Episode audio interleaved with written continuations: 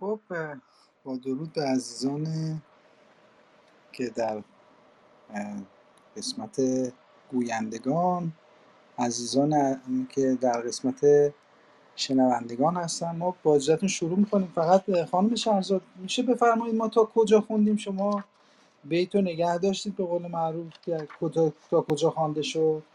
اتفاقا من می‌خواستم اینو از شما بپرسم برای که من دیروز اصلا نتونستم تا زیاد دقت کنم ببینم که تا کجا. بیتا رو مثلا نمی‌تونستم نگه دارم. شما واقعا صد آفرین بهتون. همه کارا رو با هم می‌کردیم من تازه دیروز متوجه شدم چه کار بسیار سختیه. همه کار رو با هم نمیشه کرد. من فقط متاسفانه چون دیروز گوش می‌کردم نگه نداشتم بیتو ولی نمی‌دونم یه شاید خانم نگار فکر می‌کنم بودش که آقای سپ... سپنتا خوندن که اونم زیاد درست ترجمه نشد. حالا خانم خب نگار شاید بدونن راست میگین. خب می‌تونیم یه کاری بکنیم. من میگم تا جناب ملکی بیان جناب ملکی هم یکم دیر میان ما از همون اصلا از اول کیکاووس شروع کنیم. اونا رو می‌خونیم. یه مروری هم بکنیم. خب اگه موافق باشید تا جناب ملکی که اومدن ایشون حتما می‌دونن تا کجا خوندیم.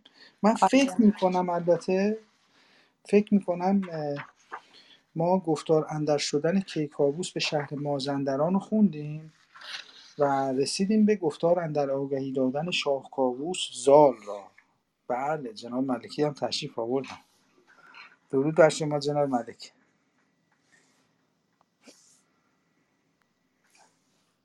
درود بر شما روز شما بخیر. جناب ملکی ما دیروز برنامه دیروز رو من متاسفانه فقط گوش می‌کردم نمی‌دونم تا کجا خون فکر می‌کنم تا گفتار اندر آگاهی دادن شاه کاووس زال را رو خونده. یعنی جایی بود که کاووس به پادشاهی رسید و بعد تصمیم گرفت که جهانگشایی کنه و پا شد رفت مازندران.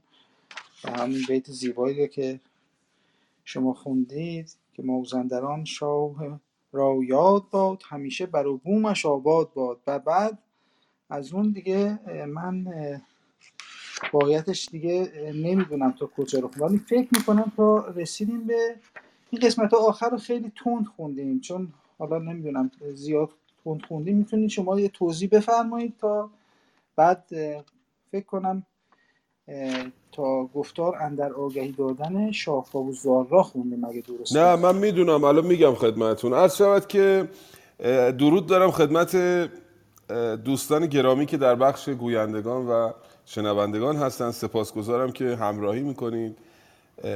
ما در بخش پادشاهی کاووس هستیم.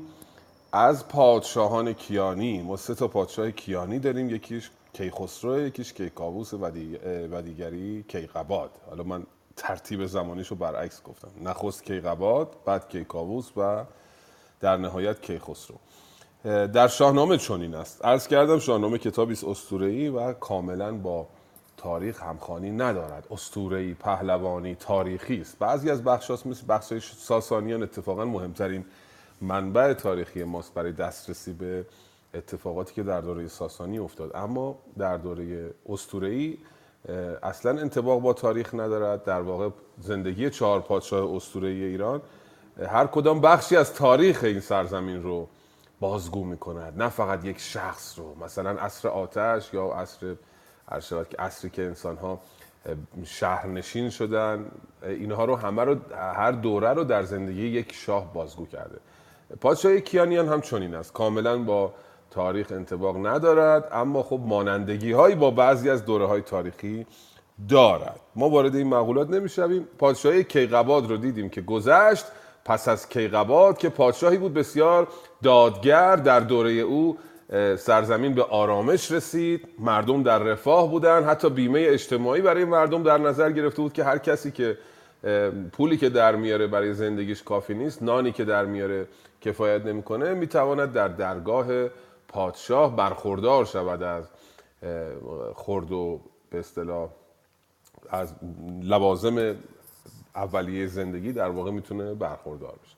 بعد آمدیم در پادشاهی کیکاووس که پادشاه سبکسری است. این بخشی که داریم می‌خوانیم بخشی است که بسیار مشهور است همه شنیده ایم هفت خان رستم. داستانش اینطور است که کابوس وقتی بر تخت می نشیند به یک تخت آماده و گنجی که بادآورد است برای او. همه چیز آماده است براش به این دست میابد بران می شود که کشورگشایی کند. یک رامشگری به درگاه کابوس میآید بربت می‌گیرد و در مورد مازندران شعر میسراید. کی کابوس با این سبکساریش وقتی در مورد شاهنا در مورد مازندران میشنود آهنگ می‌کند که برود و مازندران رو تسخیر کند. همراهان او میترسند. می‌گویند مازندران سرزمین دیوان است. منوچهر و فریدون و کیقباد. آهنگ مازندران نکردند. تو چطور می‌خوای این کارو بکنی؟ و پاسخ داد کابوس که من از اونها برترم و این کار رو خواهم کرد. این سخنان رو از زبان زال به کابوس گفتند خودشون جرئت نمی‌کردند مستقیم با کابوس صحبت کنند به هر حال تصمیم می‌گیرد که به مازندران برود و اون سرزمین رو تسخیر بکند. این بخشی که امروز خواهیم خوان رفتن کابوس به مازندران است. ما بخش پیشین نصیحت زال رو خوندیم که گفتیم زال رو گوش نکرد نصیحت کابوس این بخش رو آهنگ مازندران کردن و حرکت کردن کابوس به طرف مازندران رو خواهیم خواند.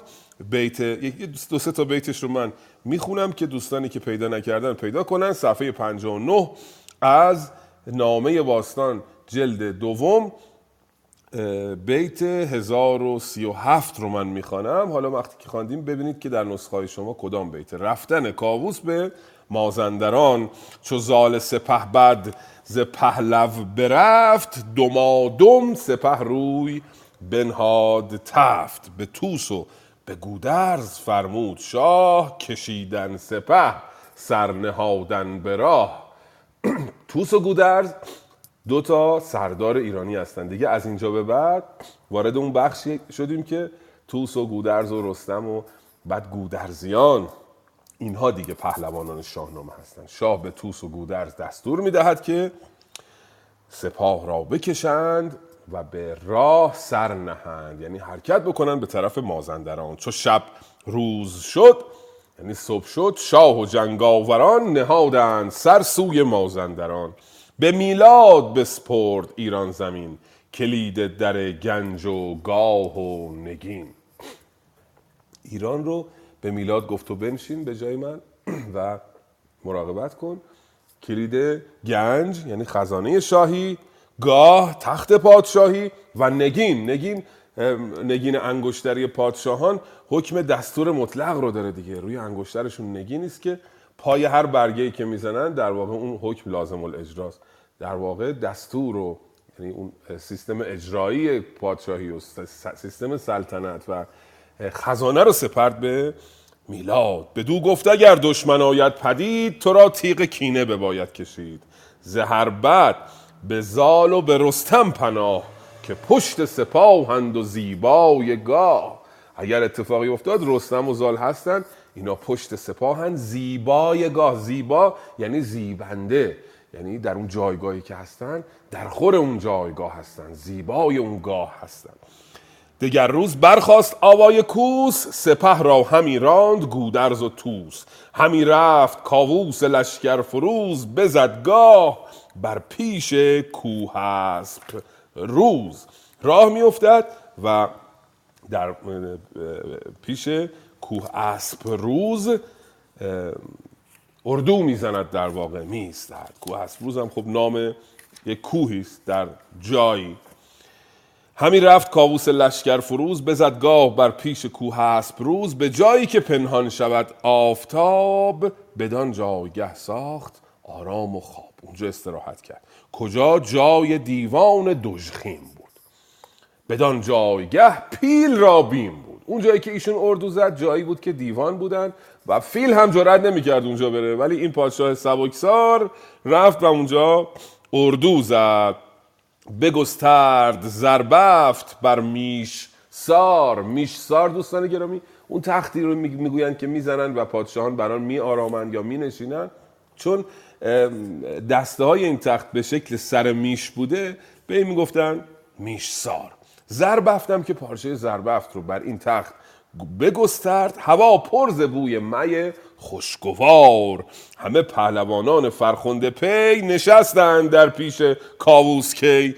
همه شب می و مجلس آراستند به شبگیر که از خواب برخواستند پراکنده نزدیک شاه آمدند کمر بسته و با کلاه آمدند. شبگیر صبح خیلی زود رو میگن که تازه داره شب تمام میشه و روشنایی پدید میاد. صبح خیلی زود سربازان آمدن و در پیش کیکاووس کمربسته با کلاه آماده ایستادن. حالا ببینیم که بعد از این دوست گرامی بخوانند ببینیم که چه خواهد شدن. هستیم در خدمتون دوستان گرامی.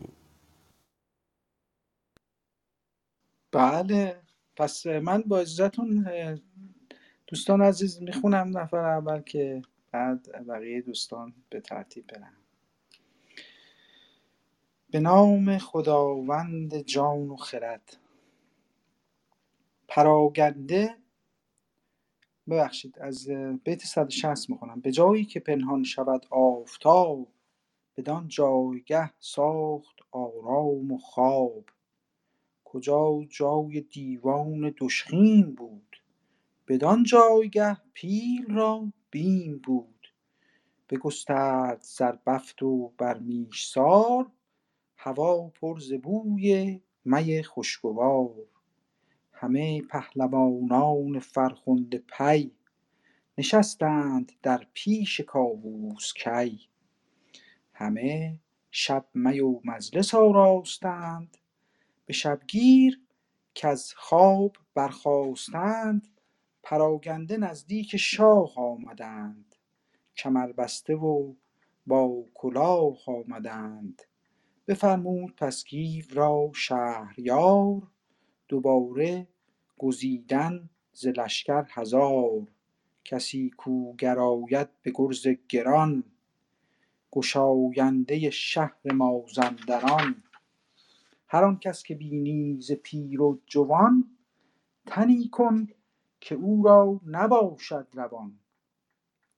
وزو هرچه آباد بینی بسوز. شب آور هر آنجا که باشی به روز.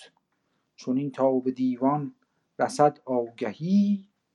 جهان کن سراسر ز جادو تهی. کمر بست و رفت از در شاه گیو ز لشکر گزین کرد گردان نیو. بشد تا در شهر مازندران. ببارید شمشیر و گرز گران زن و کودک و مرد با دستبار نیافت از سر تیغ او زینهار همی سوخت و غارت همی کرد شهر بپالود بر جای تریاک زهر. یکی چون بهشت برین شهر دید که از خرمی نزد او بهر دید.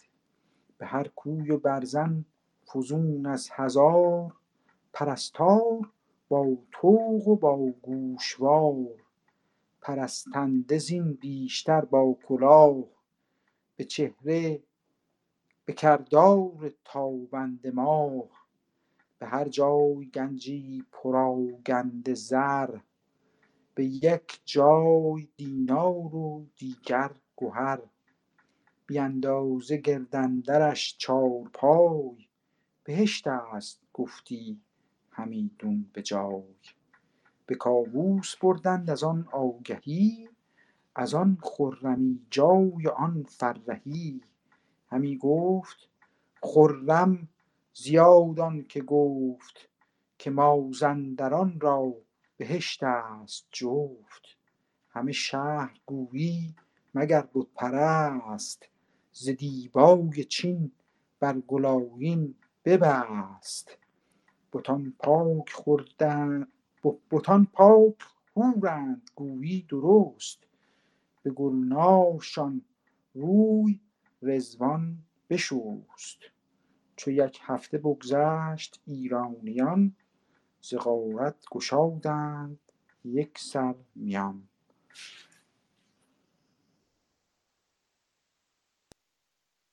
بسیار سپاسگزارم جناب امید گرامی. بله می‌بینیم که این پادشاه سبکسار و مستبد بدون اینکه به نصیحت زال گوش بکند به راه میافتد در پیش کوه اسب روز اردو می‌زند. گیو رو که پسر گودرز هست گیو و داماد رستم خواهد شد بعدا این رو با هزار سوار برگزیده میفرستد به داخل شهر.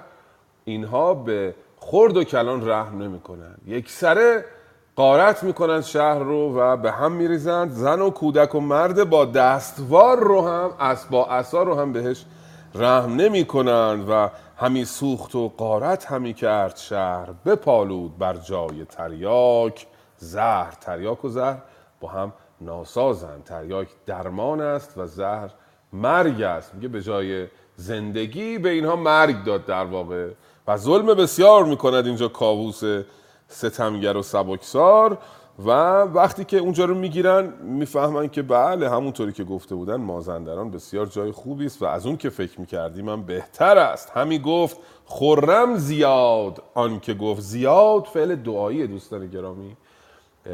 در معنی که شاد بزیاد هر کسی که گفت مازندران جای خوبی است شاد بزیاد به قول امروزی ها خدا پدرش رو بیامرزه. عجب جای خوبی ما رو فرستادن. خرم زیادان که گفت که مازندران را بهشت است جفت. همه شهر گویی مگر بت پرست ز دیبای چین بر گل آزین ببست. این بت پرستان بتهای خود را می آراستند با دیبای چینی و با گل می‌گوید که انگاری همه شهر رو اینها روی گلهاش با پارچه های زربفت و دیبای چینی اینا رو آزین بستن. اینقدر خوشگل بود این شهر انگاری که بود پرست آزین بست شهر رو. بوتان بهشتند گویی درست به گلنارشان روی رزوان بشست. رزوان دربان بهشت رو میگن.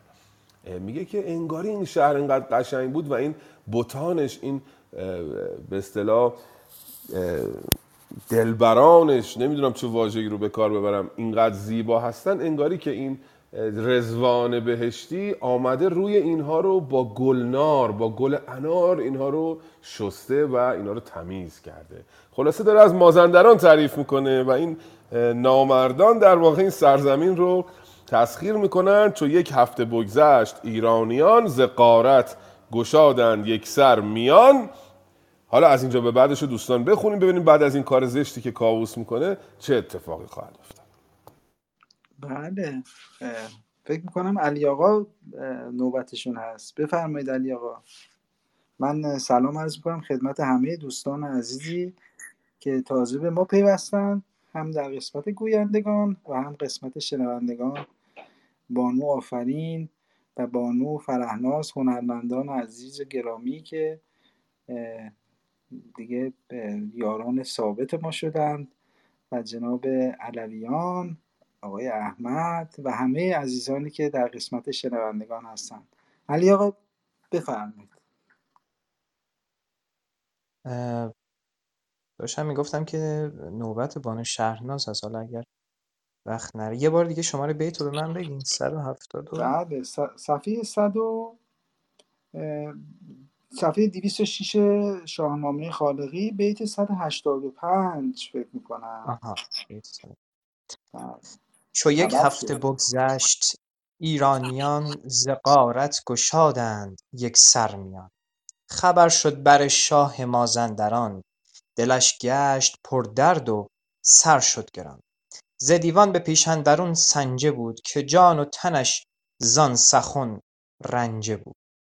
بدو گفت رو نزد دیو سپید.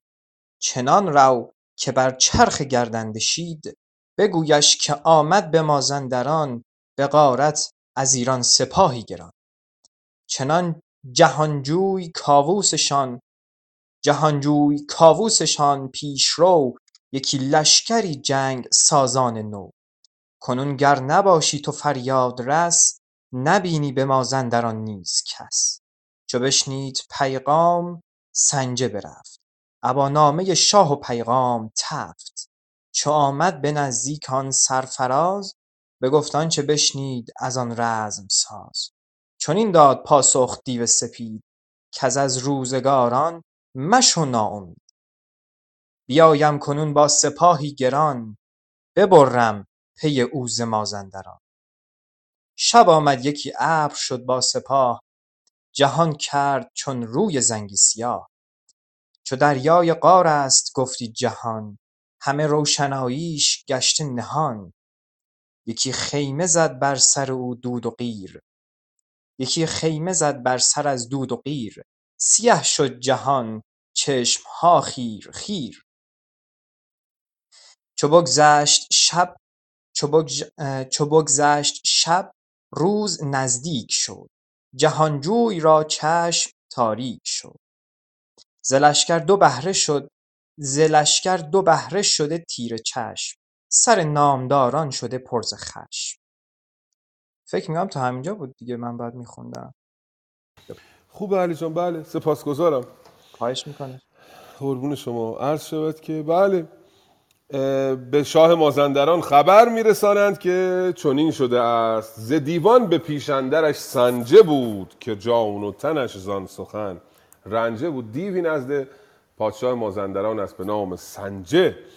پادشاه او را میفرستد تا دیو سفید را دیو سپید را آگاه کند از این رویداد. بدو گفت رو نزد دیو سپید چنان رو که بر چرخ گردنده شید. این باز تشبیه مرکب است. یه جوری برو پیش دیو سپید با سرعت انگار همون جوری که خورشید بر چرخ گردنده حرکت می‌کنه. یعنی بسیار بدون ایستادن خورشید هیچ وقت استوب نمی‌کنه یک سره حرکت می‌کنه و خیلی سریع کنایه از سرعت هستش.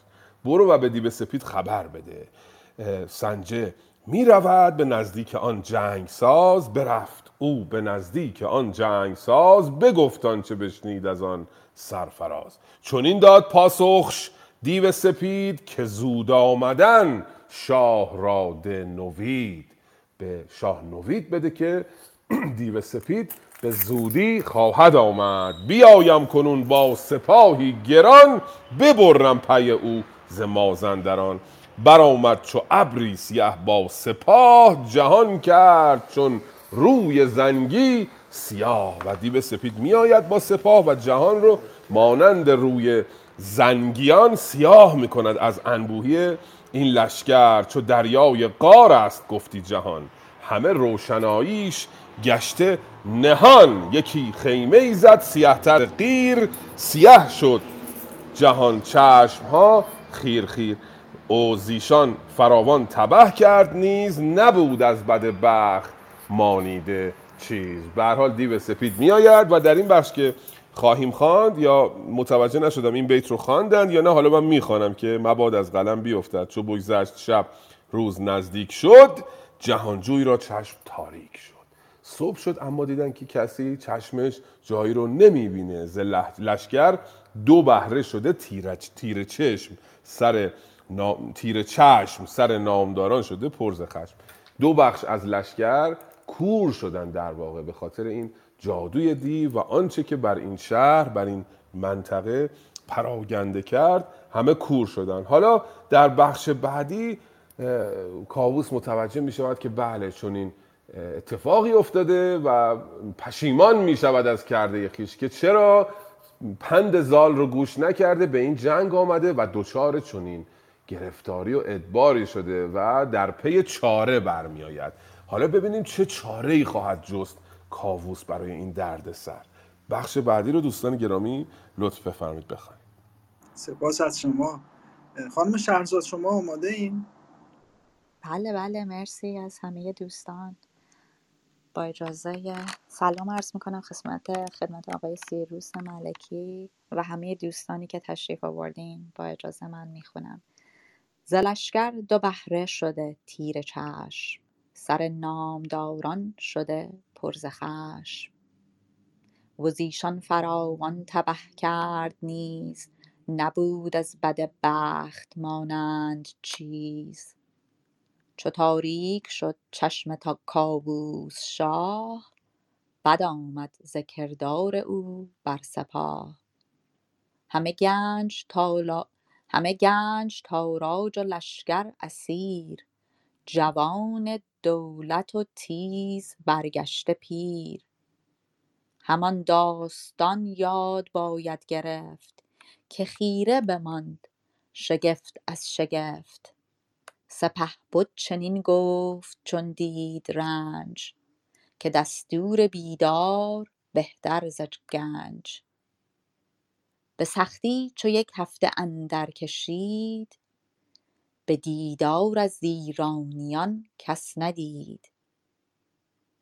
به هشتم بغرید دیو سپید کای شاه بی بر به کردار بید. همی برزنی را نیاراستی چرا گاه مازندران خاستی همی نیروی خویش را پیل مست ندارد نگردد ازو مور پست چو با تاج و با تخت نشکیفتی خرد را بدین گونه بفریفتی. چو با تاج و با تخت نشکیفتی خرد را بدین گونه بفریفتی.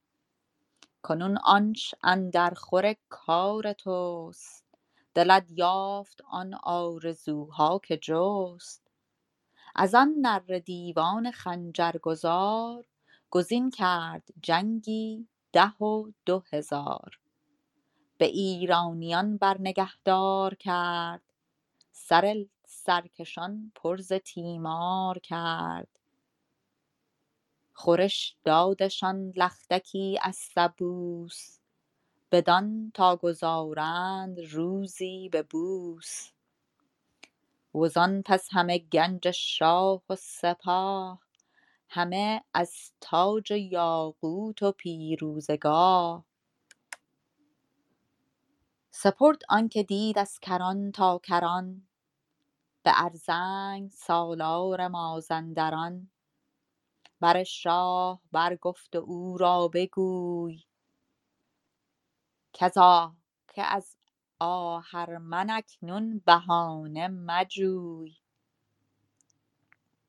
که شاه و دلیران ایران سپاه نه خورشید بینند روشن نه ماه. به کشتن نکردم برو بر نهیب بدان تا بداند فراز از نشیب. به زاری و سختی برآیدش هوش.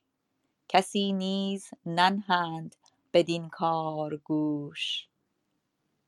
چو ارزنگ بشنید گفتار اوی به مازندران شاه بنهاد روی. همی رفت با لشکر و خواسته اسیران و اسپان آراسته. مرسی. بسیار سپاسگزارم. بله. دیدیم که اینجا چشمان کاووس و همراهانش تیره می شود و دیو پیروزمند دیو سپید او رو کوچک می کند کاووس رو تغییر می کند و می‌گوید که به هشتم یک هفته اینها رو در سختی نگاه میدارد یک بیت زیبا هم داره. سپهبد چنین گفت چون دید رنج که دستور بیدار بهتر ز گنج. دستور یعنی همون مشاور یا وزیر. میگه که یکی دستور و مشاور خوب از گنج بهتره. یعنی چی؟ یعنی تازه فهمیده که چه دستور خوبی داشته. اون جناب زال که او رو پند داده بود و اون نشنیده بود الان در واقع پشیمان شده از کردش. و پس از هشت روز بقرید دیو سپید که ای شاه بیبر به کردار بید. ای شاهی که مانند درخت بید هیچ بری نداری. شاه کاپوس رو به بید تشبیه می‌کند. چون درخت خواستی چراگاه مازندران خواستی. همین نیروی خیش را پیل مست ندارد نگردد از اون مور پست. داره باز کوچکش می‌کنه. میگه اون پیل مستی که تو بودی دیگه الان توانایی این که یک مور رو بخوای لگت بکنی دیگه نداری. گرفتار شدی. چو با تاج و با تخت. نشکیفتی خرد را بدین گونه بفریفتی. نشکیفتی یعنی شکیبایی نکردی. با همون تاج و تختی که داشتی نساختی در واقع. و خودت خودت رو فریب دادی. خردت رو چشم خردت رو تیره کردی. آمدی دنبال آنچه که نباید می آمدی کنون آنچه اندر خوری کار توست. دلت یافت آن آرزوها که جست. باز با کنایه با تعریض به اون می‌گوید که هر چه کردی هر بلایی که سرت آمده نتیجه کردار خودت هست. بفرما آن چیزی که می‌خواستی بهش رسیدی. اندکی پایینتر می‌گوید خورش دادشان لختکی از سبوز. بدان تا گذارند روزی به روز. در نامه باستان چنین آمده در استاد خالقی گرامی آمده بوس در بعضی از نسخه ها بوس به معنی سختی و رنج و اینهاست که واژه تازی است. اما دکتر کزازی برانن که این واژه درستتر از روز آوردن و سبوز. سبوز هم همون سبوس هیچ تفاوتی نمی‌کنه همون نخاله که از این قلات میماند در واقع. و دیو سپید که اینها رو به دست آورده میگه از اوزان پس همه گنج و شاه و سپاه چه از تاج یاقوت و پیروزگاه سپردان چه دید از کران تا کران به ارژنگ سالار مازندران. بر شاه بر گفت. او او را بگوی که کامت برآمد. بهانه مجوی. همه این گنج ها رو داد به ارجنگ گفت اینو ببر پیش شاه و بگو بفرمید آنچه که نگرانش بودی به دست به دستت رسید و نگران دیگه نباش که شاه و دلیران ایران سپاه نه خورشید بینند روشن نه ماه. به حال شکست می‌خورن اینا از دیو سپید؟ چو ارجنگ بشنید گفتار اوی به مازندران شاه بنهاد روی. ارجنگ هم این خواسته رو ور میداره و میره پیش شاه مازندران که به او گزارش بده و این گنج رو تقدیم او بکنه. حالا در این بخش کاووس باز دنبال چاره جویی میگردد و نمی‌داند چه بکند. ببینیم کاووس چه چاره ای میاندیشد. و هر روی او کور شده و همراهانشان در شهر قربت گرفتار دست دیو سپید شده و دنبال چاره است. و چاره کاووس شاه همیشه چیست؟ همیشه رستم است. هر جا که گرفتار می شود به یاد رستم می افتد و زال دستان. حالا ببینیم که در این بخش چه خواهد کرد. بفرمایید خواهش خانم تحمینه بفرمایید. با سلام خدمت شما. سلام مجدد آقای امید نیک علی آقا شهتاج خانوم و و شما آقای ملکی و همه دوستان دیگه چشم.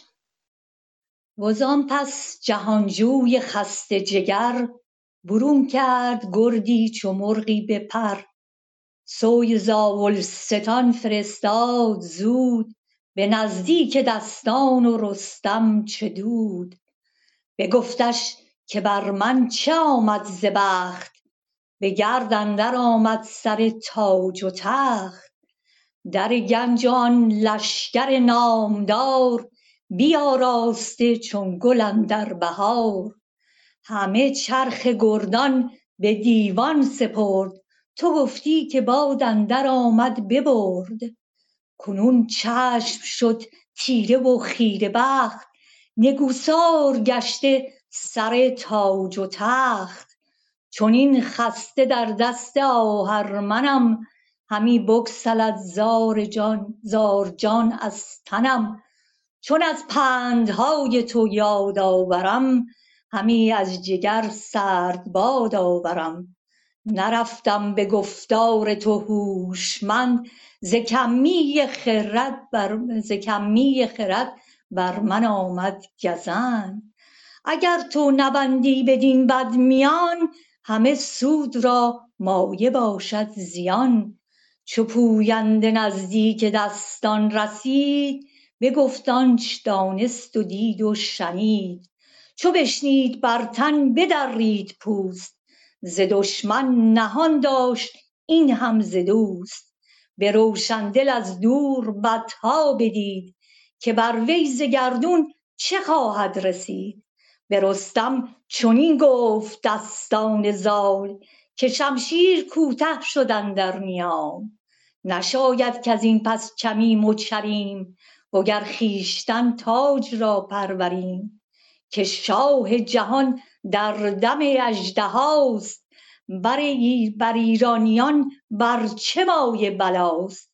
همی رخش را کرد باید زین بخواهی به تیغ جهان بخش به تیغ جهان بخش کین همانا که از بهر این روزگار تو را پرورانید پروردگار. نشاید بدین کار آهرمنی که آسایش آری وگر دم زنی. برت را به بر بیان سخت کن سر از خواب و اندیشه پردخت کن. هر آن کس که چشمش سنان تو دید به تندر روانش کجا رمید گر جنگ دریا کنی خون شود. از آواز تو کوه هامون شود. ممنون.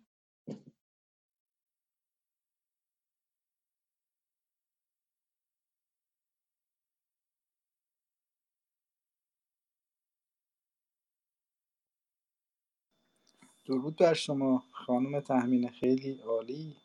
بسیار زیبا خوندید جناب ملکی شما؟ سلامت جناب ملکی شما هستین؟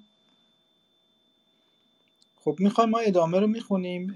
بعد جناب ملکی همش رو توضیح میدن. خانم فرهناز شما می‌تونید برامون 20 بیت بعد بخونید؟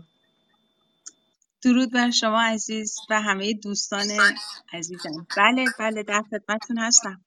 بفرمایید. خیر. نباید که ارزنگ و دیو سپید به جان از تو دارند هرگز امید. بر و گردن شاه مازندران همه خرد بشکن به گرز گران. چنین گفت رستم به پاسخ که راه دراز است من چون شوم بی سپاه. از این پادشاهی بدان گفت زال دو راه است هر دو به رنج و وبال یکی زین دو راه آنکه کاووس رفت. دگر کوه و بالا برفتن دو هفت. تن شیر و دیو آید و تیرگی بماند دو چشم اندر آن خیرگی. تو کوتاه بگزین شگفتی ببین که یار تو باشد جهان آفرین. اگر چه به رنج است هم بگذری پی رخش فرخ بر او بسپری. شب تیره تا برکشد تابناک ستایش کنم پیش یزدان پاک. مگر باز بینم بر و یال تو همان تیغ زن چنگ و گوپال تو. وگر تیره روز تو بر دست دیو شود هم به فرمان گیهان خدیو. تواند کسی از تو این بازداشت چنان چون بباید بباید گذاشت نخواهد همی ماند ایدر کسی. نخواهد همی ماند ایدر کسی بخوانند اگر چه بماند بسی. کسی کو جهان را به نام بلند گذارد به رفتن نباشد نژند. چنین گفت رستم به فرخ پدر که من بسته دارم به فرمان کمر ولیکن به دوزخ چمیدن به پای بزرگان پیشین ندیدند رای. هنوز از تن خویش نابوده سیر نیاید کسی پیش درنده شیر. کنون من کمربسته و رفته گیر نخواهم جز از دادگر دستگیر. تن و جان فدای سپهبد کنم طلسم و دل جادوان بشکنم. هر آن کس که زنده است از ایرانیان بیارم ببندم کمر بر میان. نه ارزنگ مانم نه دیو سپید نه سنجه نه پولاد قندی نه بید به نام جهان آفرین یک خدای که رستم نگرداند از رخش پای. مگر دست ارزنگ بسته چو سنگ نهاده به گردن برش پالهنگ سر و مغز پولاد در زیر پای پی رخش برده یکایک ز جای. به بر درگرفتش برا برافراخت یال. فراوان بر او آفرین خواند زال بیامد به رخش اندر آورد پای. رخش رنگ بر جای یکی دل به جای. بیامد پر از آب رودابه روی. همی زار بگریست دستان بر او. به پدرود کردنش رفتند پیش. که دانست کش باز بینند بیش. زمانه بر این سان همی بگذرد. پیش مرد بینا همی بشمرد. همان روز کان بر تو برگذشت تنت از بد گیتی آزاد گشت. ممنون که شنیدید بسیار سپاسگزارم. هم از بانو تهمینه گرامی و هم از خانم سلطانی هنرمند گرامی و بزرگوار. بله دیدیم که کاووس به هر روی وقتی گرفتار می شود به یاد رستم می و یک گردی چون مرغی به پر مانند یک مرغ پرنده یعنی باز کنایه از سرعت و نایستادن هست. خیلی زود یک گردی رو میفرستد به زابلستان به نزدیک دستان. چنان کمشنود در نسخه استاد کرزازی میگه چنان کمشنود یعنی از زبان خود فردوسی از زبان خودش میگه. میگه اونجوری که شنیدم این اتفاق افتاده. حالا در نسخه دکتر خالقی یه مقدار متفاوته. مهم نیست در اصل داستان تاثیر چندانی ندارد. یک فرستاده ای رو میفرستد به زابلستان تا دست به دامن زال و رستم شود. می‌گوید چونین خسته در چنگ آهرمنم همی بکسلد زار جان از تنم. اکنون گرفتار و مجروح در دست اه، اهریمن افتاده ام و جانم داره از تنم به زاری خارج میشه. نرفتم به فرمان تو هوشمند ز کمی خرد بر من آمد گزند. کمی خرد باز ویژگی سبکی به معنای همون کمی خرده دیگه. فقط اون ا دیگه زیرش نیست کسره رو نمی‌ذاره ساکن می‌ذاره. کمی خرد از کم بودن عقلم من گرفتار شدم. میره اون پوینده یا اون فرستاده نزد دستان چو به تا دستان میشنوه زال میشنوه این موضوع رو چو بشنید بر تن بدرید پوست. ز دشمن نهان داشت این همز دوست. در حال زال نگران می شود و بر تن پوست بدریدن یک استعاره است از رنج و بیتابی و رنج و بیتابی برای اینکه برود و بجنگد و مشکل رو حل بکند. کنایه از رنج و بیتابی است بر پوست دریدن پوست بر تن بدریدن. به روشندل از دور بدها بدید که بر ویز گردون چه خواهد رسید. به خاطر اون دل روشنی که داشت از دور فهمید که چه بلایی بر سر کاووس آمده و چه گرفتاری هایی باید متحمل بشوند تا این گرفتاری رو از کاووس رفع بکنن. به رستم چون این گفت دستان سام که شمشیر کوتاه شد در نیام. شمشیر کوتاه شدن باز همون کنایه از این است که به اصطلاح بیتابی برای جنگ. شمشیر تو بیتاب است برای اینکه برود و با او بجنگد. کنایه از این می‌تواند بود. یه مقداری نامعنوس این کنایه اما می‌تواند کنایه از این باشد که شمشیر تو بیتاب است و شمشیر ما بیتاب است و باید برویم زودتر مشکل کابوس رو حل بکنیم. همانا که از بحر این روزگار تو را پرورانید آموزگار. تو اصلا پروریده شده ای روزگار تو رو پروریده برای چنین روزی در واقع. خلاصه یه بخش پایینتر نباید که ارجنگ و دیو سپید به جان از تو دارند هرگز امید. نباید اینها امید جان به در بردن از دست تو رو داشته باشند و میگه دو راه وجود داره برای رسیدن به اون نقطه. یکی راهی است که کاووس از آن رفته و دیگر راهی است که دارای بالا و پستی بسیار است و این دو هفته طول می‌کشد. بله و رستم برام می شود که حرکت بکند و برود. اگرچه برنجه است هم بگذری پی رخش فرخ بر او بسپری. باید بروی و اگرچه راه سختی است این کار رو انجام بدهی رستم به هر حال بقیهش هم توضیح همینه که به راه میافتد و کنون من کمر بسته و رفته گیر نخواهم جز از دادگر دستگیر دیگه منو رفته بدون. در واقع کنایه از این است که من آماده ام و خیلی زود حرکت خواهم کرد و جز خداوند جز داور دادگر به کسی پناه نخواهم برد. به نام جهان آفرین یک خدای که رستم نگرداند از رخش. پای مگر دست ارژنگ؟ بسته چو سنگ نهاده به گردن برش. پالهنگ سر و مغز کولاد. در زیر پای پی رخش رخش برده یکا یک ز جای. میگه من قسم می‌خورم به خداوند که از رخش پای نمیگردانم مگر موقعی که دست ارژنگ رو بسته باشم و برگردنش پالهنگ نهاده باشم و سر و مغز کولاد رو در زیر پای له کرده باشم زیر پای رخش همه اینها رو برده باشم و به رخش پای می آورد بیامد به رخش اندر آورد پای رخش رنگ بر جای و هم دل به جای. یعنی سوار رخش می شود هم رخش رنگش بجاست هم دلش بجاست. یعنی نترسیده به چیزی نمی‌گیرد این کار رو و راه می افتد و مادر او را بدرقه می کند پدرود می کند باز واژه زیباتر به جای بدرقه می توانیم بگوییم پدرود به جای استقبال بگوییم پذیره به جای بدرقه بگوییم پدرود. و حالا ببینیم که رستم در این راه با هفت خان روبرو خواهد شد. هفت خان رستم رو با هم خواهیم خواند. خان اول جنگ رخش با شیر. هستیم در خدمتتون. بله درود بر شما.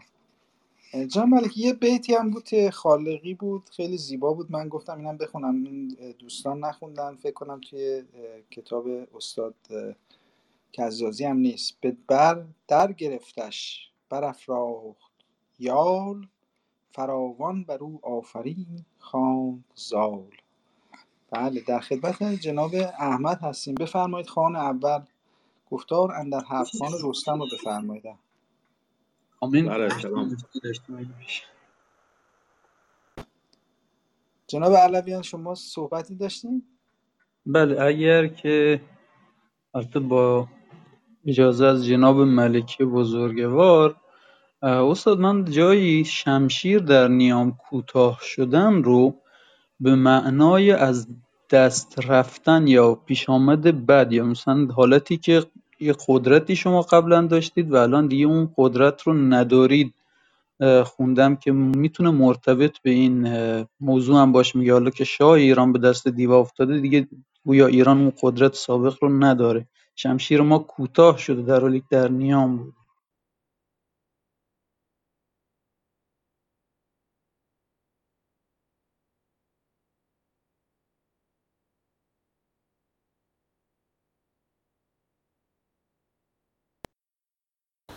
بله اگر پرسشتون خطاب به من بود این چونین هم می‌تواند بود. یعنی این کنایه است که یه مقداری ابهام داره. آقای دکتر کرزازی چونین گفته بودن. من گفته ایشان رو تکرار کردم ولی فرمایش شما منطقی می نماید و درست.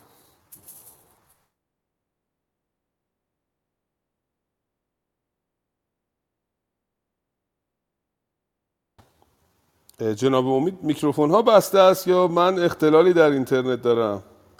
نه جناب احمد آقا قرار بود بخونن بفرمایید بله. جناب احمد گفتار اندر بله. آگهی دادن شاه کاووس شاه کاووس زال را بفرمایید بله. برون رفت پس پهلو نیم روز ز پیش پدر گرد گیتی فروز دو روزه به یک روزه بگذاشتی شب تیره را روز پنداشتی بدین سان همی رخش ببرید راه به تابنده روز و شبان سیاه. تنش چون خورش جست آمد به شور یکی دشت پیش آمدش پر ز گور. یکی رخش را تیز بنمود ران تگ گور شد از تگ او گران. کمند و پی رخش و رستم سوار نیابد از او داد و دم زینهار. کمند کیانی بینداخت شیر به حلقه درآورد گور دلیر. به حلقه درآورد گور دلیر. کشید و بیفکند گور آن زمان بیامد برش چون هژبر دمان. ز پیکان تیر ز پیکان تیر آتشی برفروخت. بدو خاک و خاشاک و هیزم بسوخت. بر آتش بر آن آتش تیز بریانش کرد. از آن پس که بی پوست و بی جانش کرد. بخورد و بینداخت زو استخوان همی بود دیگ و همین بود خوان لگام از سر رخش برداشت خار. چرا دید و بگذاشت در مرغزار بر نیستان بستر خواب ساخت. بر نیستان بستر خواب ساخت در بیم را جای ایمن شناخت. در آن نیستان بیشه شیر بود که پیلی نیاراست از او نی درود. چو یک پاس بگذشت در رنده شیر به سوی کنام خود آمد دلیر. بر نی یکی پیل را خفته دید برو یک برو یک یک برو بر او یکی اسب آشفته دید. نخست نخست اسب را گفت باید شک- شکست. چو خواهم سوارم خود آید به دست. سوی رخش رخشان برآمد دمان چو آتش بجنبید. چو آتش بجوشید رخش آن زمان. ممنونم تشکر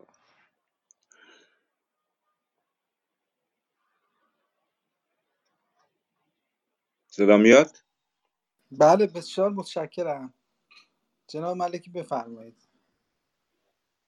خب خانه اول رستم رو خواندن عذرخواهی می‌کنم. من گاهی تاخیر دارم یا صدام نامناسبه. در محل کار هستم یه مقداری مشکل اینطوری هست. برون آمد آن پهلو از نیمروز. همی رفت شادان دل و دل فروز. پهلو اینجا به معنای پهلوانه دیگه. بیشتر جاها به معنای شهر و آبادیه اینجا به معنای پهلوان رستم از سرزمین نیمروز بیرون آمد. دو روزه به یک روز بگذاشتی شب تیره را روز پنداشتی. کنایه از این است که یک سره میتاخت شب و روز و دو روز رو در یک روز مسیر دو روزه رو در یک روز طی می کرد و به حال می رود و در جایی کمند کیانی بینداخت شیر به حلقه در آورد گور دلیر یعنی کمن رو انداخت.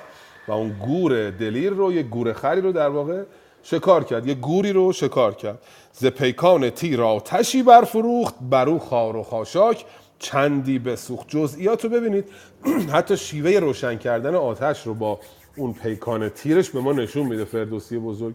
دیدین که با نوک پیمان با, سای... با با نوک پیکان با سایشش بر اون خار و خاشاک آتش میافروزن. آتشی برافروخت و بر آن آتش آن گور بریانش کرد از آن پس که بی پوست و بی جانش کرد. این رو کشت بی پوستش کرد بی جانش کرد بی پوستش کرد و بر آتش این رو پخت و خورد و به حال اونجا خوابید. در یک نیستانی یکی نیستان بستر خواب ساخت. در بیم را جای ایمن شتا- شناخت. یعنی جایی که جای بیم بود جای ترس بود رو او گمان کرد که جای خوبی است و احساس ایمنی کرد. در آنجا به حال خفت در آن نیستان بیشه شیر بود که پیلی نیارستیان نی پسود اونجا جای شیران بود و پیل ها هم جرأت نمی‌کردن در اون نیستان بروند که رستم رفت و اونجا خوابید. چون یک پاس بگذشت بگذشت در رند شیر به سوی کنام خود آمد دلیر. وقتی یه پاس از شب بگذشت یک شیر دلیری آمد به طرف همون کنامش همون جایگاهش که در واقع رستم اونجا خوابیده بود و بر نی یکی پیلتن یکی پیلتن خفته دید. به پیشش یکی شیر آشفته دید. نخست اسب را گفت باید شکست چو خواهم سوارم خدایت به دست. یکی شیر آشفته دید. شیر اینجا کنایه از رخشه. یعنی میگه اون شیر آمد و یک شیری رو بر بالین رستم دید. به خودش گفت اول رخش رو باید بکشم بعد برم سراغ پهلوان. و رخش چو رخش چو سوی رخش رخشان بیامد دمان چو آتش بجوشید رخشان زمان. دو دست اندر آورد و زد بر سرش همان تیزدندان به پشت اندرش. اسب دیگه نیازی به پهلوان نبود. خودش با سومش بر سر شیر کوبید و تیزدندان رو به پشتش فرو کرد. همی زدش بر خاک تا پاره کرد. ددی را چنان خار بیچاره کرد. این خانه اول در واقع به توسط رخش حل می شود قضیهش اصلا به رستم نیازی نمی افتد و رستم وقتی بر می خیزد می گوید چنین گفت با رخش کی هوشیار که گفتد که با شیر کن کارزار؟ اگر کشته گشتی تو در چنگ اوی مرین گرز و این مغفر کینه جوی چگونه کشیدی به مازندران؟ کمند و کمان تیر و گرز گران. می‌گوید که تو نباید با این شیر میجنگیدی. اگر کشته می‌شدی ما گرفتار می‌شدیم. چگونه می‌خواستم این همه افزار جنگی رو به مازندران بکشم و ز یزدان نیکی دهش کرد. یاد رخ رخش بسترد و زین برنهاد رستم به هر حال شکر کرد یزدان رو و سوار شد که راه رو ادامه بده. حالا در این بخش بخش دوم خانه دوم رو خواهیم دید که رست تشنگی است. تشنگی و خشکی هوا رو خواهیم دید که رستم چه خواهد کرد در خانه دوم. بفرمایید خواهش می‌کنم عذرخواهی می‌کنم. جناب علویان بفرمایید. بله چشم قبلش عرض سلام دارم خدمت همه بزرگان و اساتید گروه. یکی راه پیش آمدش ناگزیر همی رفت بایست بر خیره خیر پی اسب و گویا زبان سوار ز گرما و از تشنگی شد ز کار. پیاده شد از اسب اسپ و ژوپین به دست همی رفت پویان به کردار مست. همی جست بر چاره جستن رهی سوی آسمان کرد روی آنگهی. چنین گفت کای داور دادگر همه رنج و سختی تو آری به سر گریدونک خشنودی از رنج من گریدونک خشنودی از رنج من بدان گیتی آگنده کن گنج من. بپویم همی تا مگر کردگار دهد شاه کاووس را زینهار. هم ایرانیان را چنگال دیو گشاید بی آزار گیهان خدیو گنهکار و افگندگان تواند پرستنده و بندگان تواند تن پیلوارش چنان تفته شد که از تشنگی سست و آشفته شد بیفتاد رستم بران گرم خاک زبان گشته از تشنگی چاک چاک همانگه یکی میش نیکوسرین بپیمود پیش تهمتن زمین. ازان رفتن میش اندیشه خاست به دل گفت کآبشخور این کجاست؟ همانا که بخشایش کردگار فراز آمدست اندرین روزگار. بیفشارد شمشیر بر دست راست به زور جهاندار بر پای خاست. بشد بر پی میش و تیغش به چنگ گرفته به دست دگر پالهنگ به ره بر یکی چشمه آمد پدید چو میش سرآور بدانجا رسید. تهمتن سوی آسمان کرد روی چنین گفت کای داور راست گوی هر آن کس که از دادگر یک خدای بپیچد نیارد خرد را به جای. برین چشمه آبشخور میش نیست همان غرم دشتی مرا خویش نیست. به جایی که تنگ اندر آید سخن پناهت به جز پاک یزدان مکن. یا سخن بم مکن. بران غرم بر آفرین کرد چرم که از چرخ گردان مبادت گزند. سپاس. خواهش می‌کنم. عرض شود که خان بعدی خان خشکی است بی آبی است یکی راه پیش آمدش ناگزیر همی رفت بایست بر خیر. خیر خیره همون. یکی از یک ویژگی سبکی است در شاهنامه به معنی همون خیره و به اصطلاح ایناست.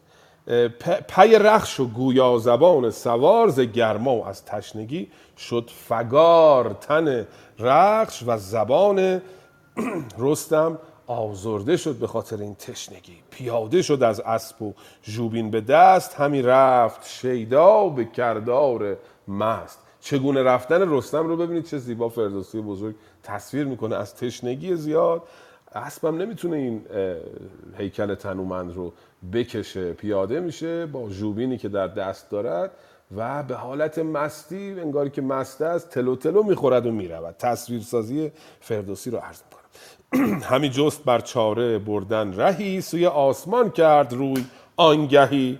دیگه وقتی که ناچار شد به آسمان روی کرد و از یزدان خواست که او را یاری کند. و یزدان چه می‌کند؟ همانگه یکی قرم نیکوسرین بپیمود پیش سپهبد. زمین. یک جانداری یک چارپایی که می‌تواند بزی بود یا آهویی بود چون این چیزی بود. حالا واژه قرم رو من یک لحظه شک کردم. اجازه بدید نگاه بکنم که اشتباه نگویم که بعدا شرمنده خودم نشم. یازده. قرم گمان می‌کنم همون بز کوهی است. حالا باز نگاه می‌کنم تا آخر خدمتتون میگم. از آن رفتن قرمش اندازه خواست. به دل گفت کابشخور این کجاست؟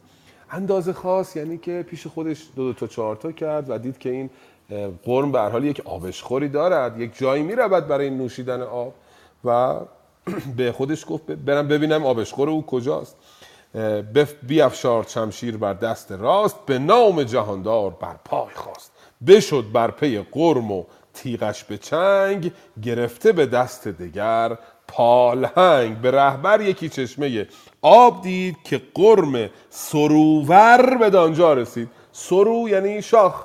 این قرم شاخدار این بز کوهی شاخدار دید که رسید به یک چشمه آبی و اینجاست که رستم می‌فهمد که این کار یزدانی است. به جایی که تنگ اندر آمد سخن پناهت به جز پاک. یزدان مکن یه دعای اینجا برای این قرم می‌کنه. خیلی دوستان جالبه. بر آن قرم بر آفرین کرد چند که از چرخ گردان مبادت گزند.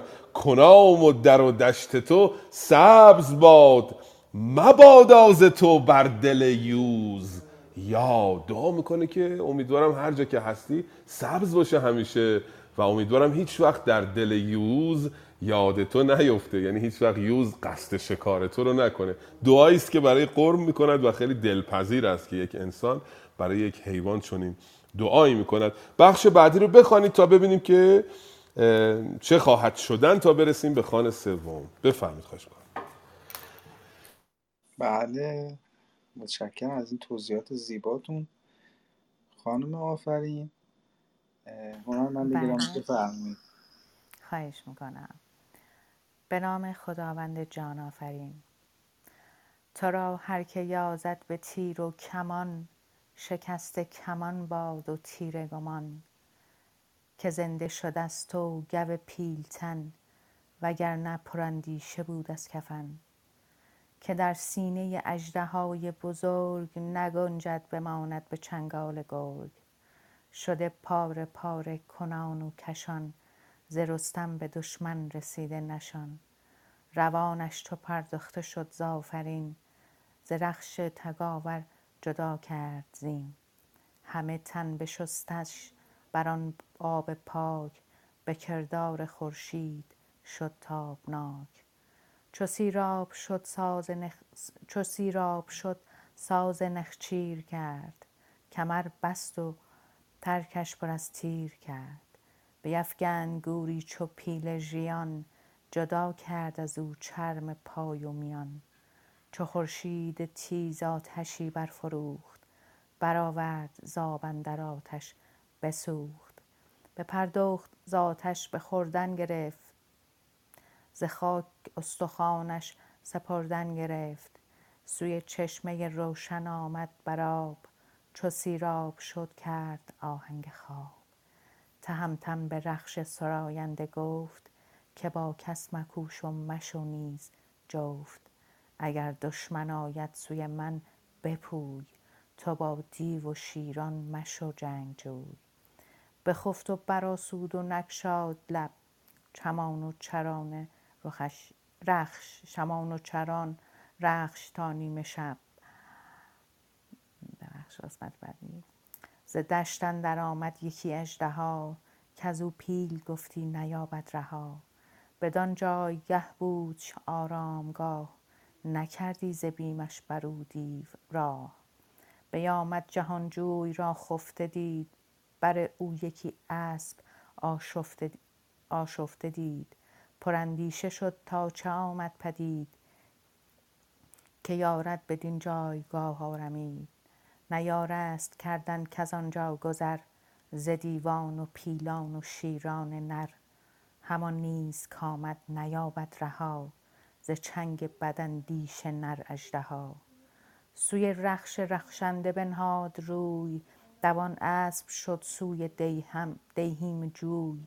همی کوفت بر خاک رویینه سم چو تندر خورشید و افشاند دم. تهمتن چو از خواب بیدار شد سر پرخرد پر ز پیکار شد.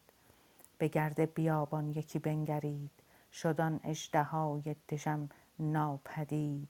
ابا رخش بر خیره پیکار کرد از آن کو سر خفته بیدار کرد. دگر باره چون شد به خواب اندرون ز تاریکی آن اژدها شد برون. به بالین رستم تگ آورد رخش. همی کند خاک و همی کرد پخش. دگر باره بیدار شد خفته مرد. برآشفت و رخسارگان کرد زرد. بیابان همه سر به سر بنگرید. بجز تیرگی شب به دیده ندید. بدان مهربان رخش بیدار, رخش بیدار گفت که تاریکی شب بخواهی نهفت. سرم را همی باز داری ز خواب به بیداری من گرفتت شتاب. گر این بار سازی چنین رستخیز سرت را ببرم به شمشیر تیز. بسیار سپاسگزارم مهربانو آفرین بانوی هنرمند. من رفتم توی اینستاگرامشون چند روز گم شدم توی اینستاگرام. چقدر هنر در این بانو هستش که ما بهره گرفتیم البته در این سرای پیشتر از این. بسیار ازشون سپاسگزارم که ما رو همراهی می‌کنن موجب افتخار ماست. و نشانی اینستاگرامشون هم توی پروفایلشون. من دیدم نمی‌دونم اینجا هست یا نه رفتم اونجا فالو کردم و با اون آهنگ ها چند روزه که حال خوشی دارم. بسیار باز هم سپاسگزارم به نوبه خودم. خانه سوم جنگ رستم با اژدهاست. بخش پیشین دیدیم که تشنگی بود به یاری قرم چشمه را یافت رستم و از اون نوشید و پس از آن دیگه بخش آخرش گفت که می نشیند و یک گوری دوباره کباب می کند و به خوردن مشغول می شود. این کباب کردن گور یک موتیفی است که بسیار تکرار می شود در شاهنامه. خوردن یک رفتار نیکویی است از جانب پهلوانان. ستوده است. آنکه زیادتر می‌خورد انگار پهلوانتر است. ویژگی مثبت است برای پهلوانان. هم بسیار نوشیدن آنکه بسیار بیشتر می نوشد اون رفتار ستوده است. هم این خوردن. و رستم گور را می‌خورد و میخوابد دوباره. جنگ رستم با اجده پیش میآید. ز دشت اندر آمد یکی اجده ها که از او پیل هرگز نبودی رها. وقتی اون خواب بوده یک اجدهایی پدید میاد. در بیت پیشین که من نخواندم به رخش گفته بود که اگر دشمن آمد دوباره نرو باش بجنگ مثل اون شیری که باش جنگیدی. چون او اگر تو را شکست می‌داد من دیگه نمی‌تونستم این اسباب جنگ خودم رو تا سرزمین مازندران بکشم. اگر دیوی دشمنی چیزی آمد تو بر من من رو بیدار کن من خودم باش بجنگم. به خاطر همین وقتی اجدها اینجا ظاهر میشه رخش دیگه خودش نمیره باش بجنگه. میآید و سم بر زمین میکوبد تا رستم رو از خواب بیدار کند. و رستم از خواب بیدار می شود تن چو از خواب بیدار شد سر پرخرد پرز پیکار شد. به گرد بیابان همه بنگرید. شدن اجده های دوژم ناپدید. این اجده های جادو وقتی رستم بیدار شد ناپدید شد. انگاری زمین او را در کشید و نادیده شد. آمد و به رخش گفتش که چرا منو بیدار کردی؟ ابا رخش بر خیره پیکار کرد بدان کو سر خفته بیدار کرد. دوباره گرفت خوابی. دگرباره چون شد به خواب اندرون ز تاریکیان اجده ها شد برون. تا رستم خوابش برد دوباره اجده ها از تاریکی بیرون آمد. دوباره رخش او را دید. به بالین رستم تگ آورد رخش. همی کند خاک و همی کرد پخش. هی با سومش خاک رو کند و پخش کرد که رستم بیدار شه. دوباره رستم بیدار می شود و بیابان رو می بیند بیابان رو همه سر به سر بنگرید. بجز تیرگی شب به دیده ندید. تیرگی شب همون تیرگی شب است در واقع که ویژگی سبکی شاهنامه است. اون ا حذف میشه میشه تیرگی شب. به جز تیرگی شب هیچی ندید. دوباره آمد و به رخش گفتش که بدان مهربان رخش هوشیار گفت که تاریکی شب بخواهی نهفت. سرم را همی باز داری ز خواب. به بیداری من گرفتی شتاب. گرین بار سازی چون این رستخیز. سرت را ببرم به شمشیر تیز. پیاده شوم سوی مازندران کشم خشت و کوپال و گرز گران. یه بار دیگه من بیدار کنی من همه این اسباب جنگم و دوش می‌گیرم میرم مازندران سر تو رو می‌برم خودم دوش می‌گیرم میرم دوباره گرفت خوابید سوم ره سوم ره یعنی سومین بار. به خواب اندر آمد سرش. ز برگستوان کرده زیر و برش. این قدم خورده بود این جناب رستم که برگستوان رو گذاشت زیر سرش. اون اسباب و اسباب به اصطلاح رزم رزم و اون خفتان اسب رو گذاشت زیر سرش و خوابید. بقرید آن اژدهای دوژم همی آتش افروخت گفتی بدم. تا رستم برای بار سوم خوابش برد دوباره اژدها ظاهر شد. حالا ببینیم این بخش سوم اژدها ظاهر شده این دفعه چه خواهد کرد رخش رستم با اژدها؟ هستیم در خدمت. بله بسیار سپاسگزارم. جناب احسان بفرمایند. با اون صدای زیباشون و گیرا. سپاسگزارم. عرض سلام دارم خدمت شما. جناب آقای دکتر استاد ملکی عزیز شما آقا امید و همه دوستان فرهیخته. در خدمت شما هستم. چراگاه بگذاشت رخت آن زمان. نیارست رفتن بر پهلوان. دلش زان شگفتی به دو نیم بود. کش از رستم و اژدها نیم بود. هم از بحر رستم دلش نارمید چو باد دمان نزد رستم دوید. خروشید و جوشید و برکند خاک ز نعلش زمین شد همه چاک چاک. چو بیدار شد رستم از خواب خوش برآورد با باره دستکش چنان ساخت روشن جهان آفرین که پنهان نکرد اژدها را زمین. بر آن تیرگی رستم او را بدید. سبک تیغ تیز از میان برکشید. بغرید بر سان ابر بهار. زمین کرد پر آتش از کارزار. بدان اژدها گفت برگوی نام از این پس از این پس تو گیتی نبینی به کام. نباید که بینام بر دست من روانت براید ز تاریک تن. چون این گفت دژخیم دژخیم نر نر اژدها که از چنگ من کس نیابد رها. صد در صد از دشت جای من است. بلند آسمانش هوای من است.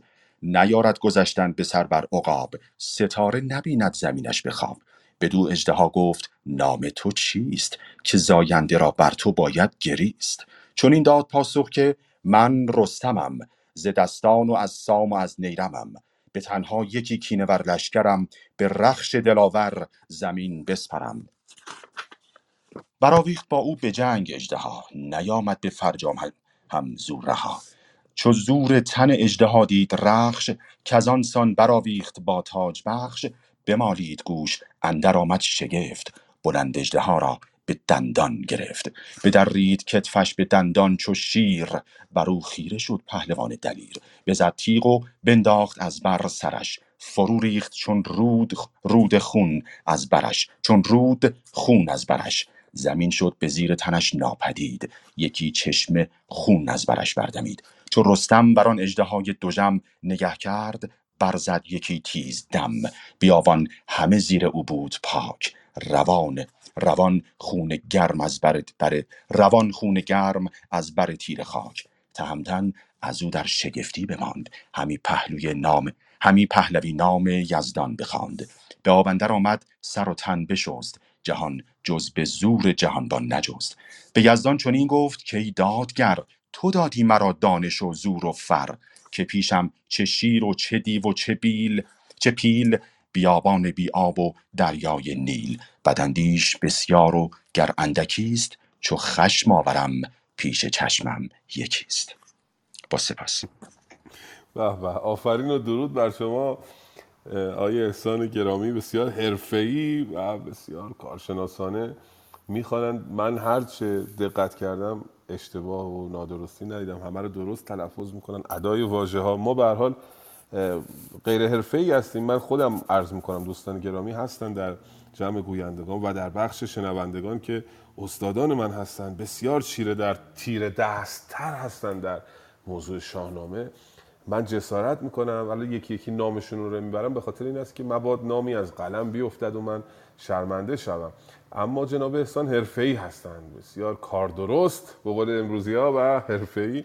خیلی سپاسگزارم. امیدوارم هر روز بیشتر همراه ما باشن که ما بیشتر بهره بگیریم. جناب احسان. شما خیلی بزرگوارید. استاد ما واقعا مدیون شما هستیم و واقعا درس می‌گیریم. یعنی اصلا هیچ جای سخنی برای من نیست. در مقابل شما اصلا بسیار من از شما ممنونم و جای سپاس فراوان داره. هم شما هم حضور همه دوستان گرانقدر استاد کشواد گرامی که اون پایین هستن و من بارها دورادور از خدمتشون در واقع درس گرفتم و همه دوستان فرهیخته واقعا همگی مایه مباهات هستن و به ویژه از حضرت عالی من بسیار سپاسگزارم سپاس برای نیکوگمانی و مهرورزی شما. بله دیدیم در بخش سوم اجدها ظاهر می شود رخش دو بار رستم رو بیدار می‌کنه و هر دو بار اجدها ناپدید می شود بار سوم رستم می‌گوید اگر این دفعه من رو بیدار کنی سرت رو خواهم برید. اما باز هم اجدها ظاهر می شود رخش اینقدر مهربان است که نمی‌تواند نادیده بگیرد موضوع رو و پروانه بدهد که رستم از میان برود. باز همون کار رو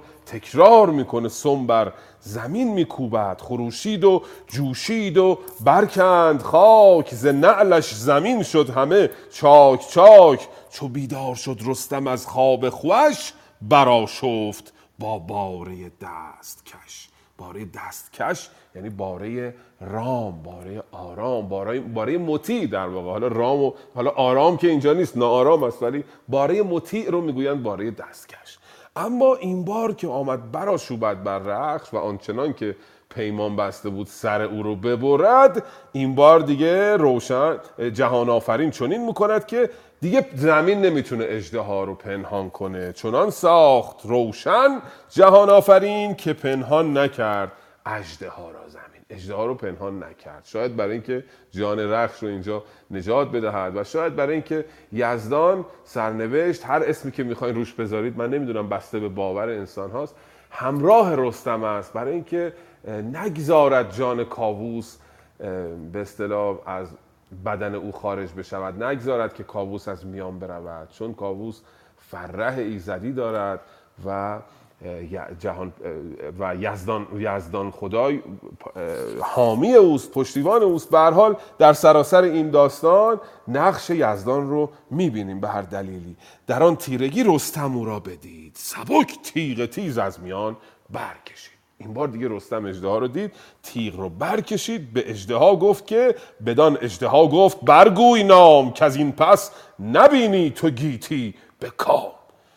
چون این گفت دشخیم نر اجده که از چنگ من کس نیابید رها. صدن در صد این دشت جای من است بلند آسمانش هوای من است.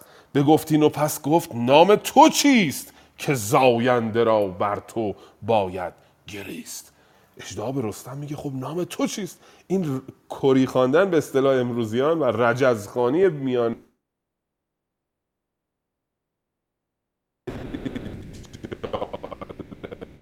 به اجده به رستم میگه اسم تو چیست؟ من رستم و از سام و از نیرمم. براویخت با او به جنگ اجده نیامد به فرجام هم. زور رها اجده ها و رستم با هم درگیر میشن. اجده ها نمی‌تونه دست رستم رهایی پیدا بکنه. اینها در واقع با هم درگیر میشن. رخش که می‌بینه صاحبش اربابش با اجده داره میجنگه بمالید گوش. بمالید گوش یعنی آماده شد. کنایه از آماده شدن اسب. اندر آمد شگفت. بکند اجده ها را به دندان. دو کفت آمد با, با دنداناش. دو کتف اجده ها رو برکند کفت در شاهنامه دوستان گرامی همون کتف است که اندکی واژهاش جابجا شده است و رستم هم از آن سوی بزد تیغ و انداخت از تن سرش فرو ریخت چون رود زهر از برش اجده رو انداخت و زهر او مانند رود جاری شد و این هم خانه سوم بود. حالا در خانه چهارم باز ببینیم که چه چیزی برای رستم تدارک دیده شده است. بخوانید تا ببینیم چیست خانه چهارم. بفرمایید خواهش کنم بله من از عزیزانی که توی قسمت شنوندگان هستم دعوت می‌کنم که تشریف بیارن بالا همراه با ما هفخان رستم رو بخونیم و لذت ببریم. لذت شاهنامه خانی به اینه که همه با هم بخوانند دوستان عزیز. خب ما یک دور خوانده ایم و بعد بریم به دور بعدی. اگر دوستانی از قسمت شنوندگان هستن که دوست دارن بخوانند تشریف بیارن و برای ما ما رو مهمان کنن و در غیر این صورت خب از بالا دوباره به نوبت می‌خوانیم. خب رسیدیم به گفتار اندر خان چهارم رستم. همی راند پویان به راه دراز. چو خورشید تابان بگشت از فراز درخت و گیا دید و آب روان. چنان چون بود جای مرد جوان. چو چشم تذروان یکی چشمه دید یکی جام زرین بدو در نبید. یکی قرم بریان و نان از برش نمکدان و ریچار گرد اندرش. خور جادوان بد که رستم رسید از آواز او زود شد ناپدید. فرود آمد از اسپ و زین برگرفت به غرم و به نان اندر آمد شگفت. نشست از بر چشمه فرخنده پی یکی جام زر یافت پر کرده می ابا می یکی نغز تنبور بود. بیابان چنان خانه سور بود تهمتن من آن را به در برگرفت. بزد رود و آنگه ره اندر گرفت که آواره و بدنشان رستم است که از روز شادیش بهره کم است. همه جای جنگ است میدان اوی. بیابان و کوه است بستان اوی. همه رزم با شیر و با اژدها. ز دیوار و بیابان نیابد رها. می و جام و بویا و گل و میگسار نکرده است بخشش ورا کردگار. همیشه به جنگ نهنگ اندر است وگر با پلنگان به جنگ اندر است. به گوش زن جادو آمد سرود همان چامه رستم و زخم رود. بیاراست خود را به سان بهار وگر چند زیبا نبودش نگار. بر رستم آمد پر از رنگ و بوی. بپرسید و بنشست نزدیک اوی. تهمتن به یزدان نیایش گرفت. ابر آفرین ها فزایش گرفت که در دشت مازندران یافت خان. می و جام با میگسار جوان. ندانست کو جادوی ریمن است. نهفته به رنگ اندر آهرمن است. یکی طاس می بر کفش برنهاد. دادار نیکی دهش کرد یاد. چون آواز داد از خداوند مهر دگرگونه تر گشت جادو به چهر. روانش گمان نیایش نداشت زبانش توان ستایش نداشت. سیه گشت چون نام یزدان شنید. تهمتن سبک چون بدو بنگرید بینداخت از باد خم کمند. سر جادو آورد ناگه به بند بپرسید و گفتش چه چیزی؟ بگوی. بدان گونه کت هست بنمای روی. یکی گند پیری شد اندر کمند پر از رنگ و نیرنگ و بند و گزند. میانش به خنجر بدون نیم کرد. دل جادوان زو پر از بیم کرد. رسیدیم به خان پنجم. بسیار سپاسگزارم جناب امید گرامی.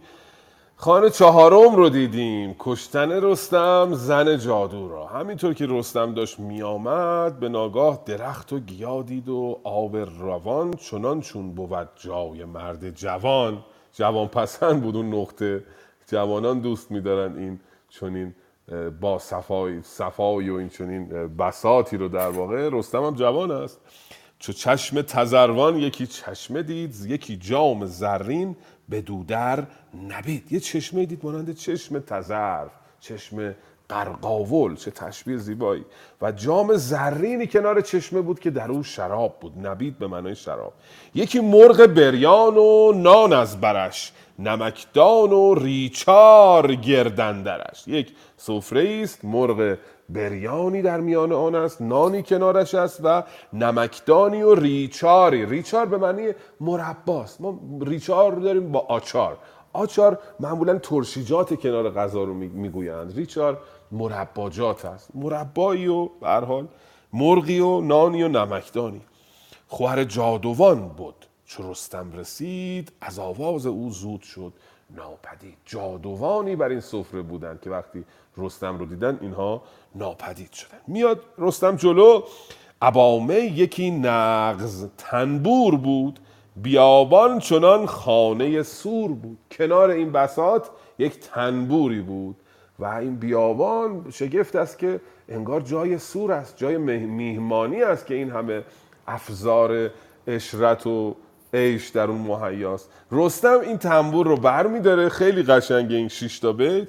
اگر آقای کیانی فر بودن می‌گفتیم که این شش تا بیت رو زبان حال رستم برای خودش داره می‌خوانه که من چه گرفتارم و چه روزگاری دارم و این کمی برای خودش به حال درد دل می‌کند که که آواره و بدنشان رستم است که از روز شادیش بهره کم است. همه جای جنگ است میدان اوی بیابان و کوه است. بستان اوی. همه رزم با شیر و با اژدها ز دیو و بیابان نیابد رها. می و جام و بویا گل و می گسار نکرده است بخشش ورا کردگار. همیشه به جنگ نهنگندر است او گر با پلنگان به جنگندر است گر به معنی یا در شاهنامه. میگه همیشه در یا در حال جنگ با نهنگان است و یا با پلنگان.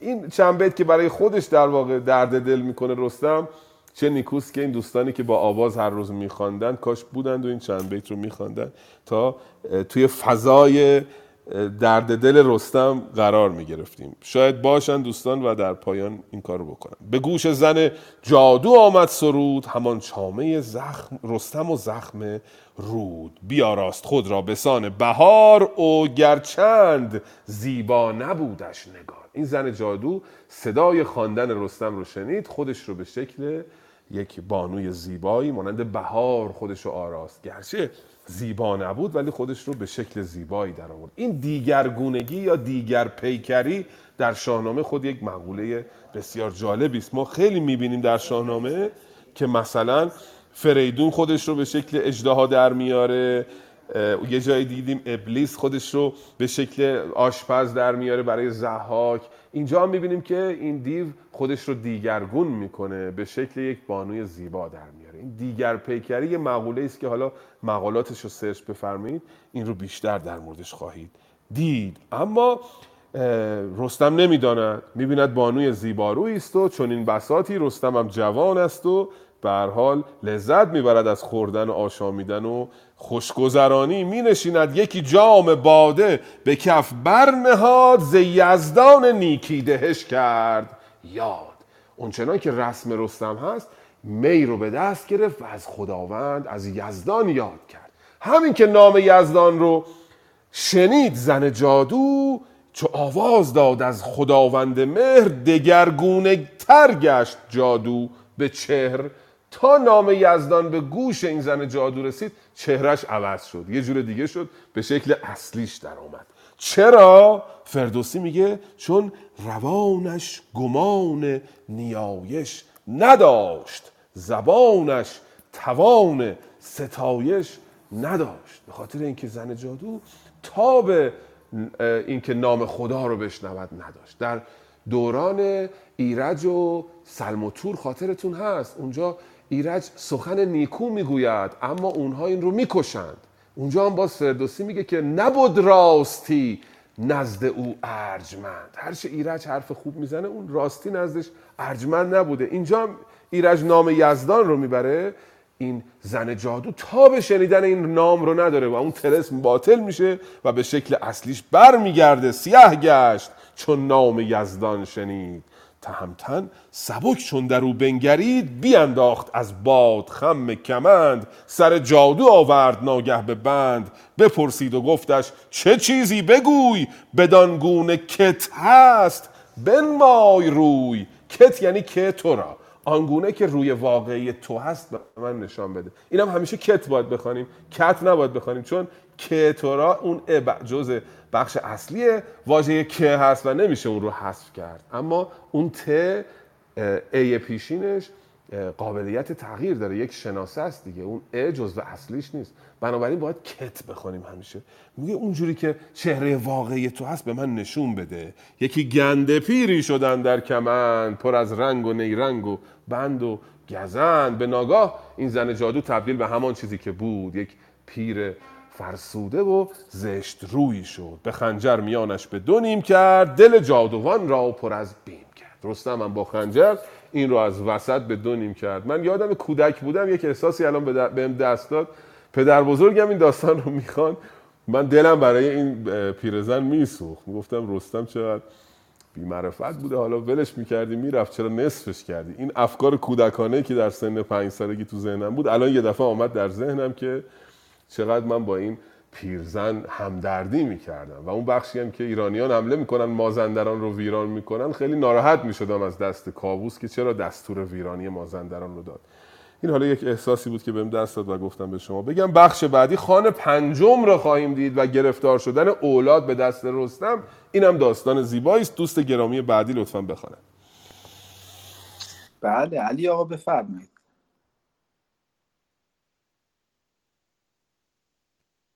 چشم صدای منو؟ خب. خب گفتار اندر منزل پنجم رستم. از آنجا سوی راه بنهاد رو. چنان چون بود مردم راه جو.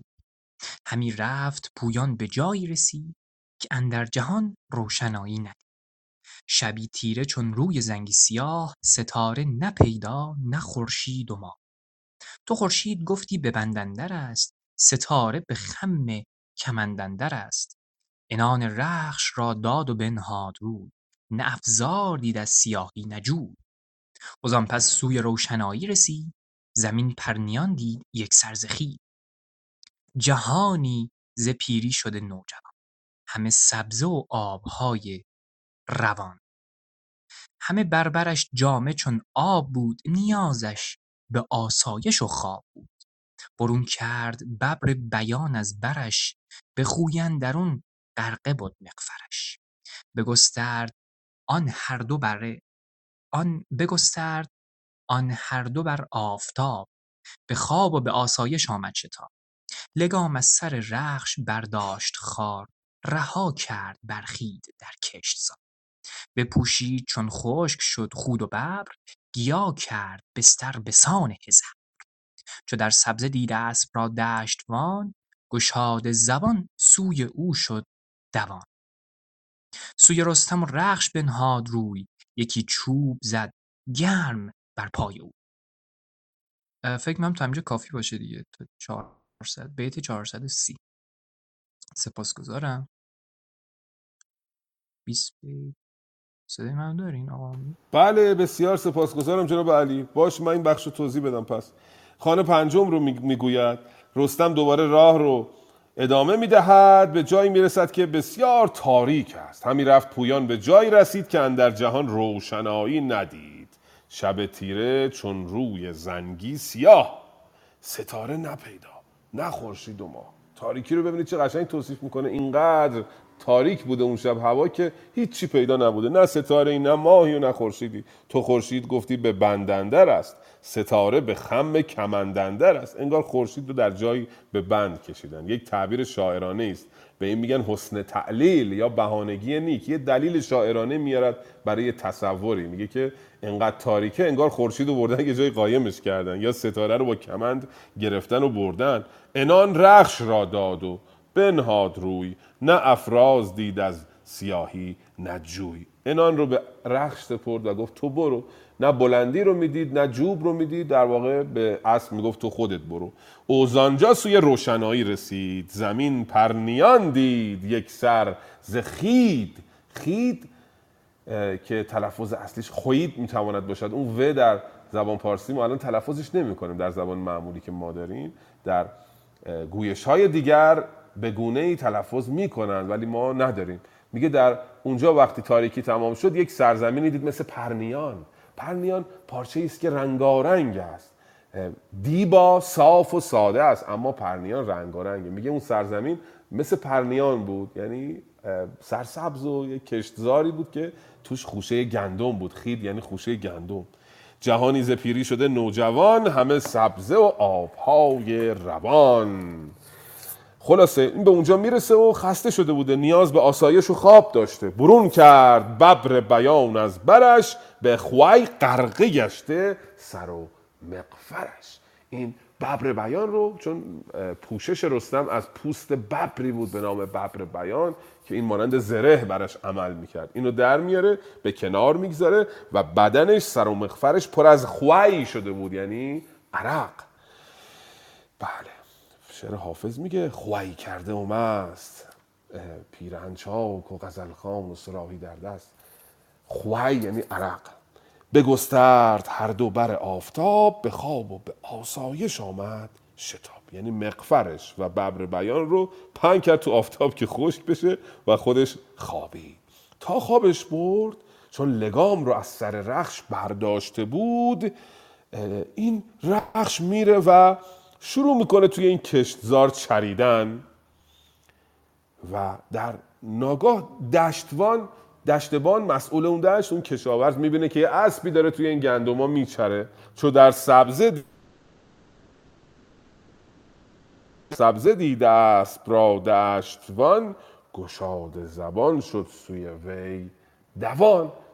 دشتوان دید اسب داره میچره دوید به طرف این اسب. سوی رست رستم و رخش بنهاد روی یکی چوب زد گرم بر پای اوی. عجب شجاعتی داشته این دشتوان. با چوب می‌زنه رو پای رستم.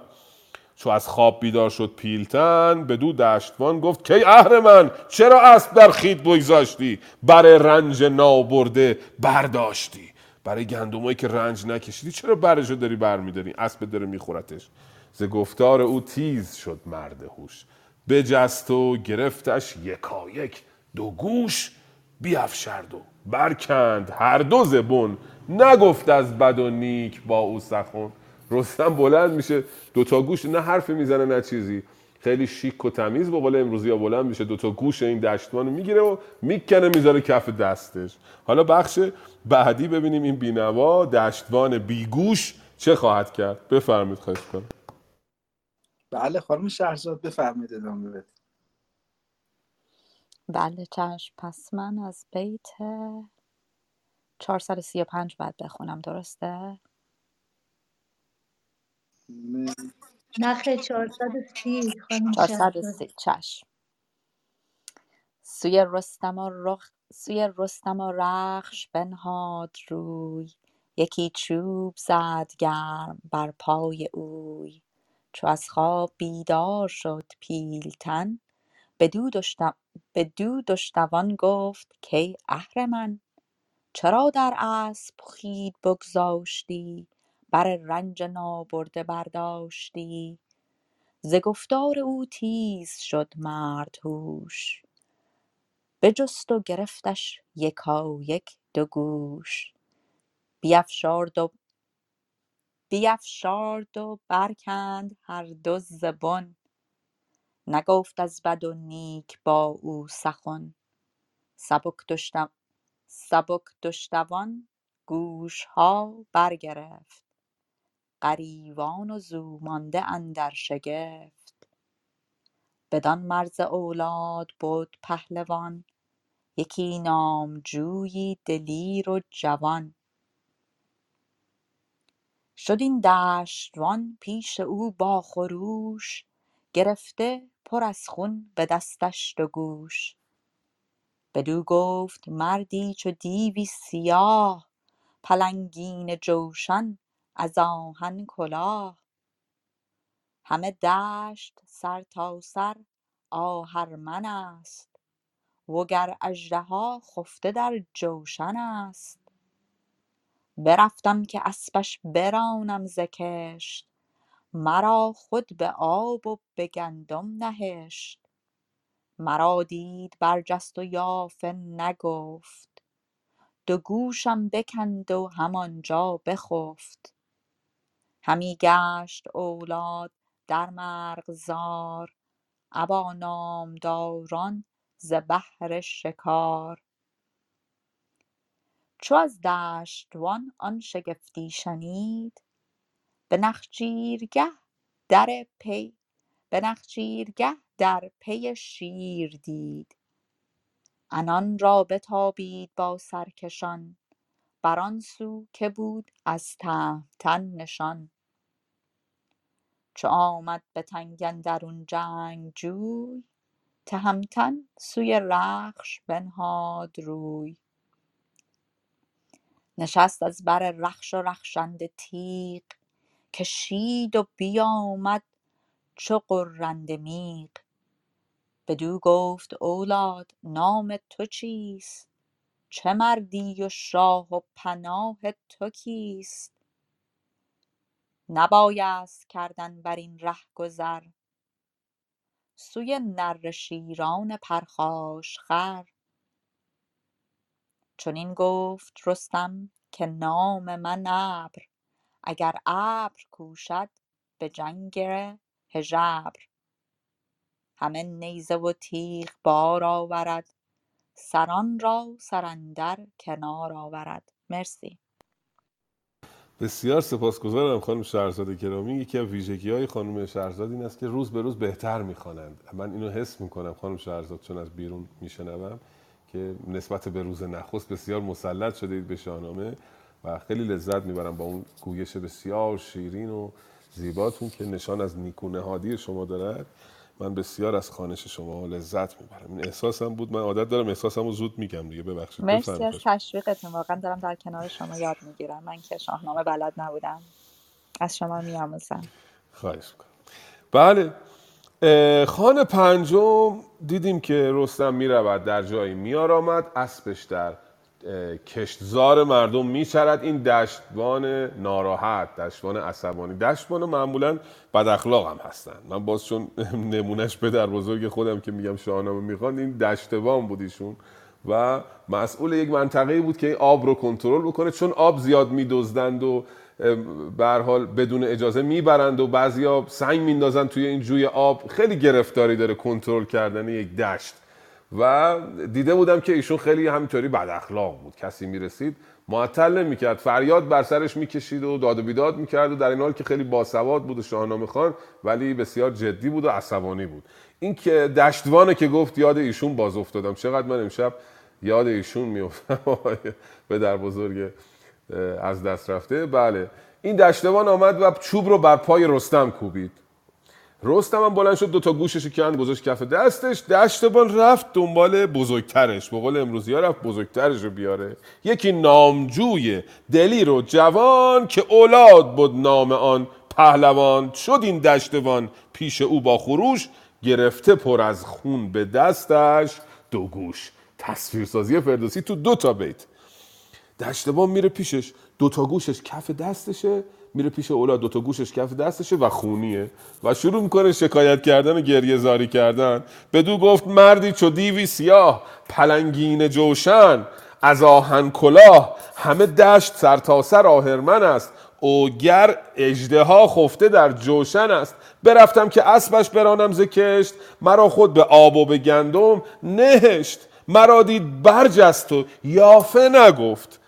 دو گوشم بکند و همونجا بخفت بلند شد هیچی نگفت. گوش من کند گذاشت کف دستم. اولاد هم به هر حال اسخایی می‌کنم این واژه رو به کار میرم مثلا لات اون محل بوده دیگه. پهلوان اون منطقه بوده و از زورش میامد کسی بیاد در اون منطقه بخواد گرد و خاک بکنه. و بلند میشه. چو از دشتوانان شگفتی شنید به نخچیرگه در پی شیر این ویژگی سبکیه به نخچیرگه در. گفتم دو تا حرف اضافه برای یک متمم. یه دونه پیش از متمم یه دونه بعد از مهم.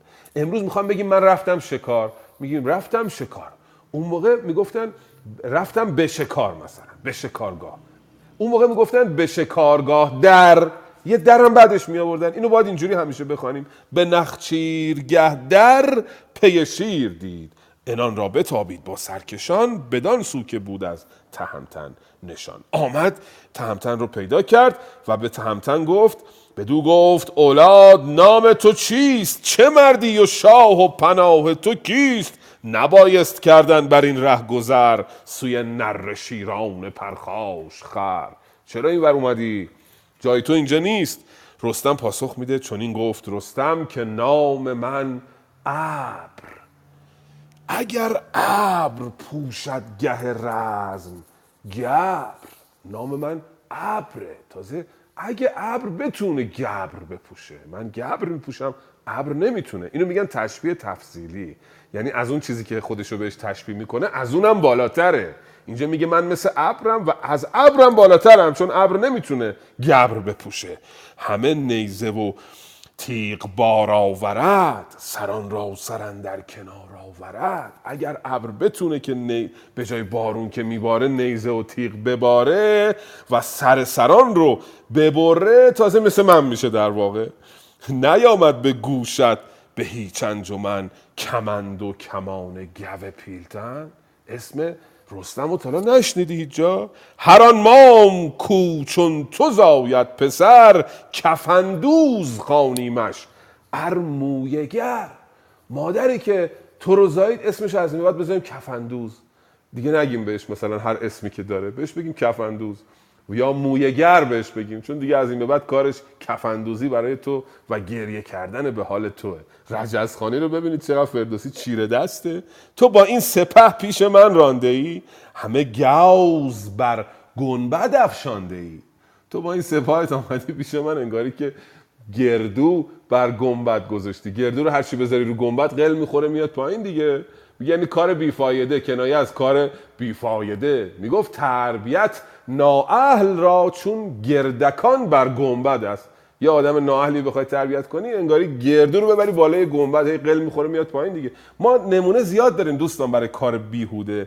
مثلا البرز به کلند برگرفتن. یعنی کو البرز رو با کلنگ بخوای بگیری. یا محیط به کفچه پیمودن. بخوای با وجب خط استوار رو اندازه بگیری. اینا کارهای نشدنیه دیگه. یا کنایه از کار بیهوده آب در هاون کوبیدن. اینم یکیشه. گوز بر گنبد افشاندن خلاصه به اون میگه که به حال تو کار تمومه و حالا ببینیم که رستم تو این بخش با اولاد بینوا چه خواهد کرد. هستیم در خدمتون دوستان. بله. خانم تحمینه بفرمایید.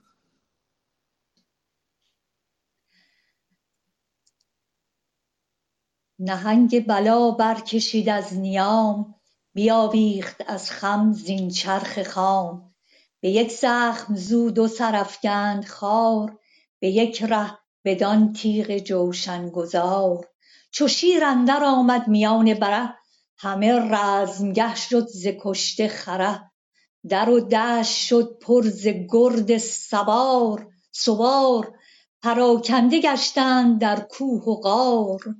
همی گشت رستم چو شیر دژم کمندی به بازو درون شست خم به اولاد چون رخش نزدیک شد به کردار شب روز تاریک شد. بیفگند رستم کمند دراز به خم اندر آمد سر سرفراز. از اسپ اندر آورد و دستش ببست به پیش اندر افگندش و برنشست. بدو گفت اگر راست گویی سخن ز کژی نه سر یابم از تو نه بن. نمایی مرا راه دیو سپید. همان راه پولاد غنگی و بید. به جایی که بسته ست کاووس کی. کسی کاین بدی را فکندند پی. نمایی و پیدا کنی راستی. نیاری به کار اندرون کاستی. من آن پادشاهی به گرز گران. بگردانم از شاه مازندران. تو باشی برین بوم و بر شهریار گر ایدونک کژی نیاری به کار. بدو گفت اولاد دل را ز خشم. بپرداز و یکباره بگشای چشم. تن من مپرداز خیره ز جان. بیابی ز من هر چه خواهی نشان.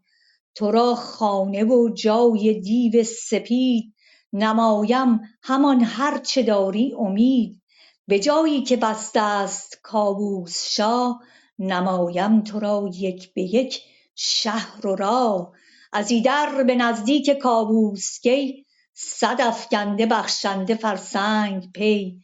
وزانجا سوی دیو فرسنگ صد بیاید یکی راه دشخوار و بد. میان دو صد شاهساری شگفت به پیمانش اندازه نتوان گرفت. ممنون. به به بسیار زیبا بسیار سپاسگزارم.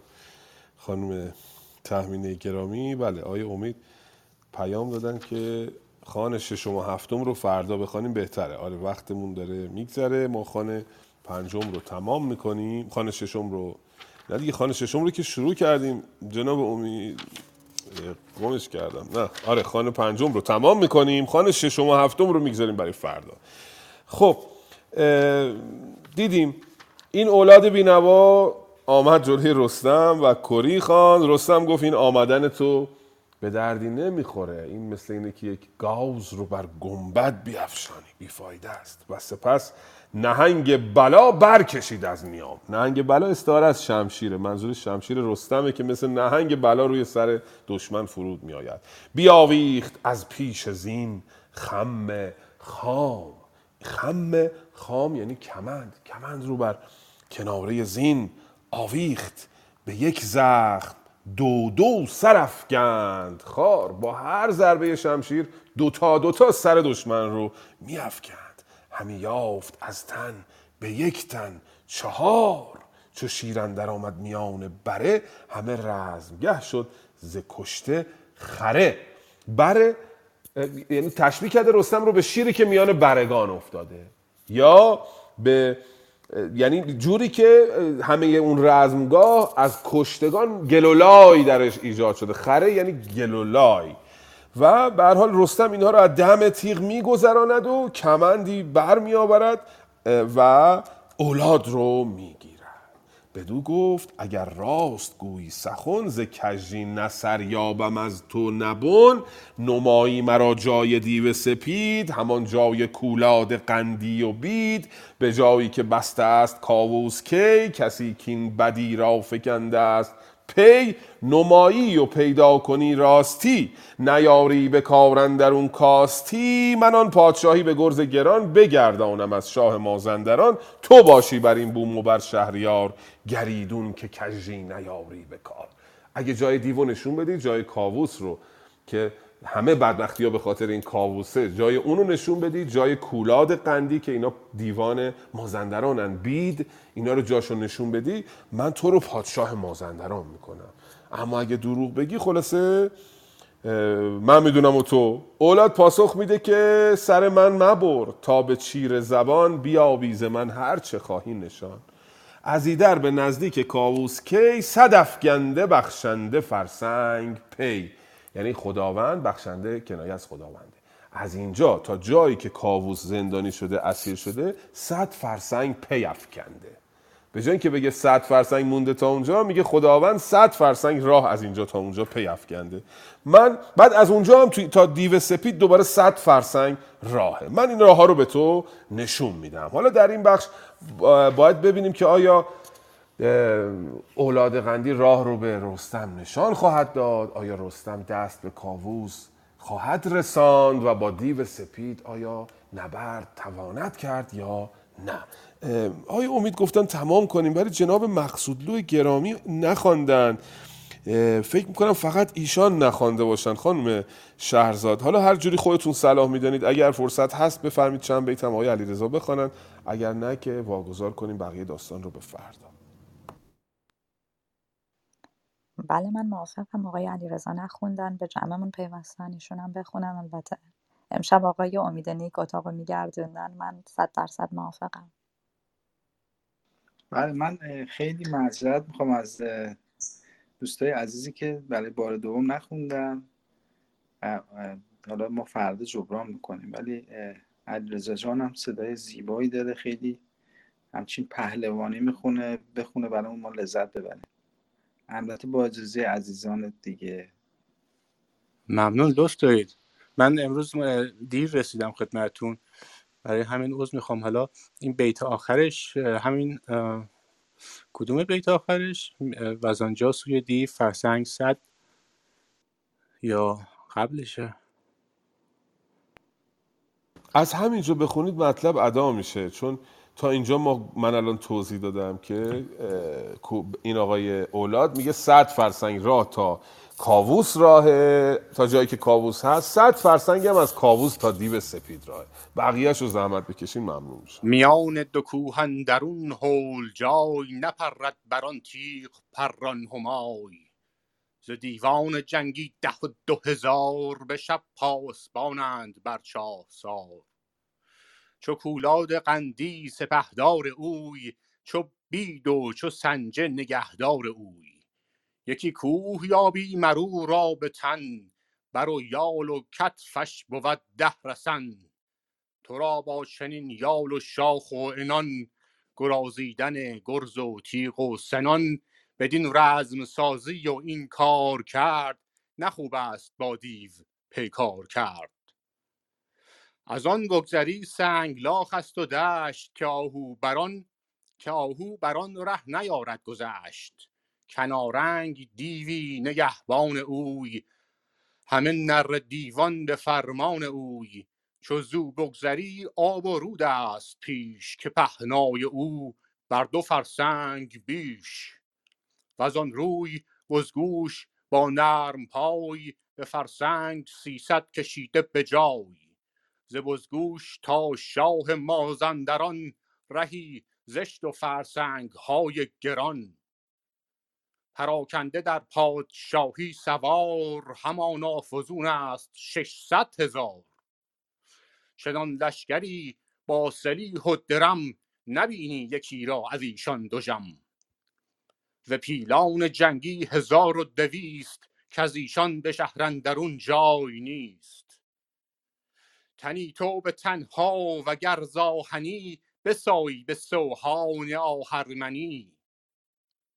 بخندید رستم ز گفتار اوی بدو گفت گر با منی راه جوی ببینی کز کز این یک تن پیلتن چه آید بدان نامدار انجمن. به نیروی یزدان پیروزگر به بخت و به شمشیر و تیر و هنر چو بینند پای و پر و یال من به یال درون زخم گوپال من. بدرد پی و پوستشان از نهیب انانها ندانند باز از رکیب. بدان سو بدان سو کجا هست کاووس شاه کنون پای بردار و بنمای راه. نیاسود تیر شب و پاک روز همی راند تا پیش کوه اسپروز. بدانجا که کاووس لشکر کشید ز دیو و ز جادو بدو بد رسید. چو یک نیمه بگذشت از تیر شب خروش آمد از دشت و بانگ جلب. به مازندران آتش افروختند به هر جای شمعی همی سوختند. تهمتن به اولاد گفت آن کجاست که آتش برآمد ز چپ و ز راست؟ در شهر مازندران است گفت که از شب دو بهره نیارند خفت. بدان جایه باشد ارژنگ دیو که هزمان برآید خروش و غریو. بپیچید اولاد را بر درخت به خم کمندش در آویخت سخت آن زمان رستم جنگجوی چو خورشید تابنده بنمود روی. چو خورشید تابنده بنمود روی به زین افگند گرز نیا همی رفت با دل پر از کیمیا ممنون که فرصت دادید بخونم. بسیار سپاسگزارم. خیلی ازتون ممنونم. مخصوصا اون سه بیت رو یک جوری خواندید که دیگه ما انرژیمون کامل شد برای امروز. به نیروی یزدان پیروزگر. اون سه بیت رو بسیار خوب خوندید. من کیف کردم. چاکرم. بله. اینجا اولاد مخلص شما سلام اینجا جناب اولاد شروع می‌کند به راهنمایی کردن رستم و چقدر دشوار راهی که تصویر می‌کنه. میگه از اینجا که بری صد فرسنگ تا جای کاووسه. از جای کاووس تا سوی دیو سپید دوباره صد فرسنگه. میان دو کوهندرون هول جای نپرد بران تیغ پران همای. تیغ نوک کوه رو میگن نوک قله رو دوستان گرامی میگن سه تیغ یا تیغ. هما نمی‌تونه به اون تیغ اون کوه برسه. ز دیوان جنگی ده و دو هزار به شب پاسبانند بر چاسار دوازده هزار تا دیو در از این دره پاسبانی می‌کنن. چو کولاد قندی سپهدار اوی چو بید و چو سنجه نگهدار اوی. بید و سنجه و کولاد سه تا دیون که اینا سپهدار و نگهدار اونجان یکی کوه یابی مرو تن. بر و یال و کتفش بود ده رسن. این آقای سنجه این آقای کولاد قندی یک عظمتی داره خلاصه. تو را با چونین یال و شاخ و انان گرازیدن گرز و تیغ و سنان بدین رزم سازی و این کار کرد نه خوب است با این کار کرد نه خوب است با دیو. پیکار کرد. تازه تغییر می‌کنه رستم و میگه بلا رقم این که تو با این همه کارهایی که کردی نمی‌تونی با دیوا بجنگی. تازه از آن بگذری سنگلاخ است و دشت که آهو بر آن ره نیارد گذشت. تازه این بگذری می‌رسی به سنگلاخ که آهو هم نمی‌تونه ازش رد شه. کنارنگ دیوی نگهبان اوی. کنارنگ دوستان به معنی مرزبانه. اما به شاه در شاهنامه به صورت کلی به پهلوان هم اطلاق میشه. میگه یک دیو کنارنگی یک دیو خیلی گردن کلفتی نگهبان اون سنگلاخه. همه نر دیوان به فرمان اوی. تازه چو زو بگذری آب و رود است پیش که پهنای او بر دو فرسنگ بیش. یه آبی می‌رسی رودی می‌رسی دو فرسنگه. اوزان روی بزگوش با نرم پای به فرسنگ سیصد کشیده به جای. بعد رود تازه می‌رسی یه جایی که بزگوش و نرم پای. اینا دوتا از جانوران عجیب و غریب هستن در اسطوره ها. نرم پای یا دوال پای بهش میگن. یه چیزیه که میشینه رو دوش آدم. دو تا پاشو میندازه به گردن آدم. میگه تا آخر عمر من هر کاری میگم باید گوش بکنی. همچین موجود عجیب غریبیه. میگه 300 فرسنگ بزگوش و دوال پای اونجا هستن. اوزان ز بزگوش دوباره تا شاه مازندران رهی زشت و فرسنگ های گران. پراگنده در پادشاهی سوار. همانا فزون است. 600 هزار. بعد از اون تازه 600 هزار تا سرباز اونجا گذاشته پادشاه مازندران. چونان لشکری با سلیح و درم نبینی یکی را از ایشان دوژم از این 600 هزار نفر اینقدر پول دارن و اینقدر سلاح دارن یه نفر ناراحت نی. یعنی همه آ...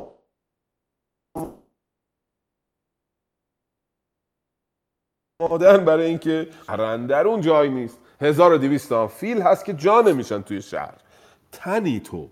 به تنها او گرز آهنی بسایی به سوهان آهرمنی. اگه از آهنم باشی تو یه نفر سوهان آهرمنی تو را خواهد سایید جناب رستم حالا رستم این همه رو شنیده بخندید رستم ز گفتار اوی. بدو گفت اگر با منی راه جوی.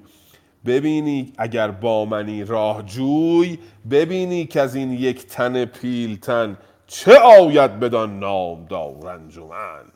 به نیروی یزدان پیروزگر به بخت و به شمشیر و تیر و هنر. چو بینند پای و پر و یال من به یالن در اون زخم کوپال من. بدرد پی و پوستشان از نهیب. انانها ندانند باز از رکیب. انان از رکیب دانستن یعنی سر و ته اسبشون رو گم می‌کنن. انان بالای اسب دیگه دهانه اسب رکیب هم خب پایینشه پاشو پاشونو می‌ذارن رو رکاب میرن بالا. میگه اینقدر که منو ببینن سر و رو گم می‌کنن. انان و رکیبشون رو گم می‌کنن دست پاچه میشن. به حال راه میافتد که به سوی مازندران برود و این به زین اندر افکند. گرز نیا همی رفت با دل پر از کیمیا. دلش پر از کیمیا پر از چاره است پر از اندیشه است. گرز سام رو قلاف می‌کنه و به سوی مازندران راه میفته و فردا اگر زنده باشیم ایشالا که همتون تندرست و زنده و سالم و سرحال باشین فردا صبح در خدمتون باشم. خانه ششم رو خواهیم دید. در خانه ششم جنگ رستم و ارجنگ دیو و خانه آخر هم خانه هفتم. کشته شدن دیو سپید و ببینیم که رستم بالاخره می‌تونه این کاووس رو نجات بده دست دیوان. حالا اگر نجات بدن باز گرفتاری ما با کاووس زیاد داریم. حالا حالا ها با این بزرگوار ما کار داریم. خیلی ما رو گرفتار کرده. حالا جنگ هایی در پیش داریم فرزند کشی هایی در پیش داریم سیاوش در به در کردن هایی در پیش داریم به دست همین کاووس سبکسر. من پوزش خواهم از دوستانی که دوباره نتونستم صداشون رو بشنوم. و این این افسوس برای منه چون خیلی دوست داشتم صدای بزرگواران رو یک بار دیگه بشنوم. اگر نکته سخنی چیزی دوستان بزرگوار دارند با اجازه جناب امید من ازشون درخواست می‌کنم که بگویند. اگر نه که تریبون خدمت آقای امید. بله. من فقط می‌خواستم یه تشکر اساسی بکنم از شما. واقعا روز ما رو می‌سازید. باز هم متشکرم هم از شما هم از همه بزرگواران که اینجا ما رو واقعا بهرهمند می‌کنه. قربونتون برم سپاسگزارم. منم صمیمانه از بن جان سپاسگزارم که همراهی می‌کنید. ما بتونیم یک بار دیگه اه، شاهنامه رو مرور کنیم. یک تصویر کلی از شاهنامه داشته باشیم که هر ایرانی به نظر من باید یک بار دست کم شاهنامه رو خوانده باشه دیگه. اگر نخوانده باشه یک چیزی نقصانی پیدا میشه در اون البته نقصان که نمیشه گفت این حرف بزرگی است. اما چه خوب است که هر ایرانی اینجوری بگیم. چه خوب است که هر ایرانی یک بار دست کم شاهنامه رو خوانده باشه و داستانهاش رو بدونه. بسیار سپاسگزارم که همراهید بسیار متشکرم. جناب ملکی من گفتم یه چند دقیقه زودتر یه چند دقیقه وقت بذاریم که این قسمت خیلی قسمت زیبایی بود و خیلی حکمت توشه. یعنی من واقعا خیلی این قسمت سوال خیلی زیادی برام پیش اومد. یکی این چند تا سوال دارم. حالا گفتم اینا رو می‌پرسم. اگه وقت باشه یا شما بتونید زحمت بکشید برام یه چند تا یکی خانه همین خانه که دو به دو نحو نوشته میشه. بعضی از شاهنامه ها به صورت خان خ واو الف نون و یکی بعضی هم با خ الف نون که مثلا تاثیر جناب خالقی خان هست. و حالا این چرا خان گفتن؟ این این حکمتش در چیه؟ و حالا من اون تا اونجایی که من خوندم حالا من خیلی به صورت خیلی دانش ندارم. در این همین چیزایی که دریافتم رو دارم میگم که حالا اون چیزی که من دریافتم اینه که یک پادشاه بیخرد ما داریم که خودش رو توسط با به خاطر بیخردیاش خودش رو گرفتار کرده. زال به صورت یک پیر دانا میاد که اینو از اون گرفتاری ها رها کنه. حالا چیکار کرده؟ رستم که فرزندشه رو میاد جوانه و اینو در معرض یه آزمونی قرار میده در حقیقت. که حالا این آزمون همه انسان هاست به نظرم که اینو میاره توی این آزمون قرار میده و از هفت مرحله اینو رد می‌کنه که ما می‌بینیم که واقعا نمیشه. من همش می‌گفتم که خب کتاب اه، شاهنامه واقعا حماسه است. حالا یه جایش تبدیل به تراژدی میشه. آدم می‌بینه که این داستان ها فقط حماسه نیست همش تعریف نیست همش جنگ نیست یه جایی شکست هست غمناکه. و حالا اینجا من این قسمت واقعا اصلا می‌بینم که واقعا این یه حکمتیه. یعنی عرفان مخصوص خود فردوسیه. یعنی حالا درست فردوسی خب مشخصا آدمی نبوده که دنبال کشکول و دم و دستگاه و مرید و این چیزا باشه مثل حالا دراویش و اینها ولی واقعا مشخصه که این ابیاتی که ما می‌خونیم و این مراحلی که نشون داره میده که رستم حالا می‌خواد به پهلوان ایران زمین برسه از چند مرحله از آزمون های زال اینو میگه باید گذر کنه و اینا همش مشخصه که تو هر خانی می‌بینیم که توی یک آزمونی هست که اینا از تو اینا باید سربلند در بیاد تا بتونه اون رستم آرمانی پهلوان ایران زمین بشه. می‌خواستم یک کمی در مورد اینا حالا نظرامون رو بگیم و حالا اگه این دو تا سوال هم کردم. اگه بشه جواب بدید که خیلی ممنونم. حالا در حالا در حدود ده دقیقه یا هر چقدر که صبر و حوصله دوستان برسه. خیلی ممنونم. خواهش می‌کنم جناب امید گرامی. من بازم سپاسگزاری می‌کنم از دوستانی که در بخش شنوندگان هستند من نام نمیارم شرمنده هستم. می‌بینم شما بزرگواران رو استادان من رو که در این عرصه بسیار تیز تازتر و سبک تازتر از من کمترین هستند نام نمی‌برم به خاطر اینکه مباد نامی از قلم بیفتد و من شرمگین شوم. اما در مورد این پرسش هایی که کردین در حد سواد و توانایی اندک خودم عرض بکنم که خان به هر دو روی آمده در نسخه متفاوت. هم به شکل خان آمده بدون اون واو هم به شکل خان با اون واو آمده. بدون اون واو خان به معنی همین خانه است. میگن تخت بازا می‌دونن. تخت میگن برو شیش خون و هفت خون و این خون و اون خان. خان به معنی سرای اتاق جایگاه در واقع. این به این معناست. اما اگر به اون معنای دیگر خان که اون واو اضافی رو داره واو چی بهش میگن اصطلاح ادبیش؟ از ذهنم خسته میشه یه ساعت رد میشه دیگه نام ها خوب یادم نمیاد. اون واو اضافی رو که داره اون به معنای سفره است. سفره غذا که پهن می‌کنن خان. برخی از برنویسان خان ضبط کردن بعضی از برنویسان به اون شکل با واو ضبط کردن. هر دو درسته. و مشکلی نیست هر دو معنا رو افاده می‌کنه. اما در مورد اون که فرمایش کردید که رستم از هفت خان میگذرد و به جایگاهی می‌رسد که کاووس رو بخواد نجات بده و به جایگاهی می‌رسد که در خان هفتم دیو سپید رو بخواد شکست بده و این اتفاقاتی که میفته نام خدای رو می‌بره و اون زن جادو تبدیل به گند پیر میشه. یا از خدا درخواست می‌کنه که در اون حالت تشنگی قرمی میفرستد براش نجات میده. اون رو از تشنگی به چشمه ای رهنمون می‌شود. ببینید ما به یک متن می‌توانیم از دو دید نگاه بکنیم. یکی دید بررسی و واکاوی است.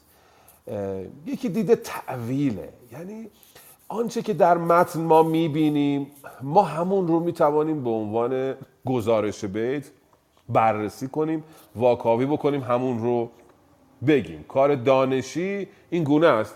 من نمی‌توانم آنچه که در ذهن خودم هست یا آنچه که دوست دارم باشد به یک پهلوان نسبت بدهم یا به متن. فقط آنچه که در متن هست با استفاده از نشانه. خب ما داریم نظریه نشانه معناشناسی که ما نشانه ها یک چیزهایی رو می‌تونیم دریابیم مقصود نویسنده رو دریابیم. بستگی داره از چه دید بخواید یک متن رو نقد بکنید یک در یک دوره متن رو می آمدن نویسندش رو نگاه می‌کردن. که بوده؟ چه می اندیشیده در یک دوره می‌گفتن که عرض شود که رولان بارت می‌گفت نویسنده رو بگذارید کنار مرگ معلف اتفاق میفته فقط متن رو ببینید. یعنی اصلا معلف براتون مهم نباشه فقط متن رو ببینید. یک نظریه میاد میگه که خیر هم متن رو ببینید هم معلف رو ببینید. یک نظریه میاد میگه که اصلا اینا رو بذارید کنار. از دیدگاه آقای باختین میگه از دیدگاه منطق گفتگویی متن رو ببینید. یعنی نگید این متن مثلا عرفانیه یا فقط حماسیه یا این اینجا منظورش اینه. فقط شما نظرات پهلوانان رو ببینید. ببینید پهلوانان هر کدوم یه چیزی میگن در شاهنامه. افراسیاب یه چیزی میگه زهاک یه چیزی میگه رستم یه چیزی میگه سیاوش کیخسرو هر کدوم یه چیزی میگن. اینا هر کدوم حرف خودشون رو می‌زنن. شما همه اینا رو بشنوید. نه فقط بگردید ببینید اینا نظر خود فردوسی بوده یا نه. اونجایی که میگه که اسرار رو به زنان مگو چون در کوچه فاش خواهد شد. نمی‌دونم کدوم بخش شاهنامه بود. این رو نگیم که نظر فردوسیه بگیم نظر خود اون پهلوانه. این میشه دیدگاه منطق گفتگویی ببینید از دیدگاه های مختلف میشه یه متن رو دید و هیچ کدوم هم نمیشه گفت که درسته یا غلطه. اینی که شما بفرمایید که ما هفت خان رو می‌تونیم در بستر عرفان یا یک نوعی از عرفان یک نوعی از شناخت نگاه بکنیم یا نه این یک موضوعی نیست که بشه قطعی گفت بله آقای فردوسی یک تفکر عارفانه گونه ای هم داشته است. حالا نه عرفان به اون مفهوم همونطور که گفتید به معنای کشکولیش نه. به یک عارفانه گونه ای در گفتار شاه از خود هفت عدد سپندینه است در ادبیات پارسی هفت تا چیز ما داریم مثلا هفت روز هفته رو داریم هفت پیکر رو دیدیم داریم نظامی نوشته. خیلی عدد هفت کارپردی عدد هفت یک عدد با ارزش و سپندین است. این نشانه ها وجود داره اما اگر بخوایم وارد این نشانه ها بشیم وارد اون مقولات بشیم دیگه میریم توی بخش تعویل متن نه بررسی و واکاوی متن که اون یه مقوله دیگر است. حالا من یه جنبندی بخوام بکنم. من فکر می‌کنم که حالا بد نیست. ما یه ده دقیقه پنج دقیقه آخر هر نشست این نظرها رو بگیم. حداقل در گفتگوها یه چیزایی گیرمون میاد. همین الان ببینید دو سه تا مثلا نظریه ادبی مطرح شد. ما می‌تونیم بریم بعدش در موردش مقاله بخونیم. ببینیم رولان بارت چی گفته اون نظریه نشان معناشناسی چیه نظریه باختین چیه نظر ساختارگرایانه چیه سوسور چی گفته در مورد ساختار متن. اینا رو می‌تونیم بعدا بریم مقالهاشو بخونیم یه بابی باز میشه. خوبه. اما من فکر می‌کنم این نشست بیشتر یک نشست آموزش شاهنامه خانی است در وهله اول. یعنی یاد بگیریم اول چجوری شاهنامه رو بخونیم و ابزارش چیه؟ این کجاها رو بفهمیم به چه معناست گر رو بفهمیم به چه معناست به کارگیری دو حرف اضافه برای متمم به چه معناست. در این حد بتونیم شاهنامه رو باش معنوس بشیم و یاد بگیریم. این اولویت. بعد حالا یه نگاهی هم به لایه های زیرینش خواهیم انداخت. اگر پرسشی باز حالا چون حرفام خیلی گسترده شد آمدم هم نظریات ادبی رو گفتم هم تعویل و تفسیر و بررسی واکاوی متن و تفاوتش رو گفتم. یه مقدار شاید پیچیده به نظر برسه. اگه پرسشی بود بفرمایید. من در حد سواد اندکم توضیح میدم. اگه نه که تریبون خدمت شما. ببخشید. ببخشید. منظور از خان همون خانهای قدیم نبود که مثلا تو شهرستان ها مثلا هر روستایی هر یک چیزی خانی داشت و فلان و منظور که رستم از این خانها گذشتن مثلا بلفرز. من این تصور رو می‌کنم درود بر شما. من پیش از اینکه یادم بره به آقای توکلیان خوش آمد بگم که آمدن حتما می‌تونن به ما کمک بکنن. دانشی مرد جناب آقای توکلیان دوست نو یافته اما فرهیخته من. اون معنی که شما گفتید من برداشت نمی کنم اصلا از این متن چون خانی اینجا مطرح نیست بزرگتر دهی مطرح نیست. خان اینجا به معنای جایگاهه. حالا چه خانه با واو باشه چه خانه بدون واو به معنای جایگاهه. جایگاه اول جایگاه دوم خانه اول مرحله اول در واقع مرحله دوم. این معنا رو ازش میشه مستفاد کرد. چه؟ به معنای سفره باشه یعنی با واو باشه. چه به معنای بدون واو باشه؟ معناش اینجا مرحله است. مرحله یک مرحله دو مرحله سه معنایی که ازش برداشت میشه اینه. هستیم در خدمت. بله خیلی ممنون هستم از جناب یاسر توکلیان که من خیلی ارادت دارم خدمتشون و خیلی یاد می‌گیرم از این باشگاهی که ایشون تاسیس کردن و خیلی انسانهای خردمندی میان اونجا. میگم واقعا من لذت می‌برم میام بعضی موقع میشینم اونجا به قول جناب ملکی دو زانوی ادب میشینم گوش میدم. ولی خب واقعا خیلی از سواد من و حوصله من خیلی بالاتره و مثلا دوستان میشینن یک بیت و نیم ساعت یا حتی بعضی مواقع یک بیت رو در یک برنامه کلا بررسی می‌کنن. مطمئنم که برای ما سخنهای زیادی دارم بفرمایید جناب توکلی.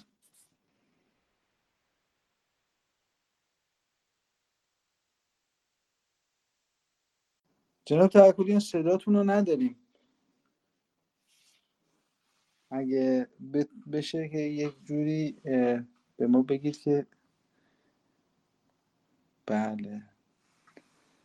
جناب پروازم که من خیلی ارادت دارم خدمتشون فرمودن که خان در اینجا در و دروازه به همان مرحله است. بله. ایشون هم فکر می‌کنن الان ساعت روزه و گرفتارن نمی‌تونن بیان پیش ما توی قسمت گویندگاه ولی به هر خیلی ممنون از توضیح زیبای شما. جناب توکلیان هم ما میکروفون نزدن برای ما. من متوجه نشدم که ایشون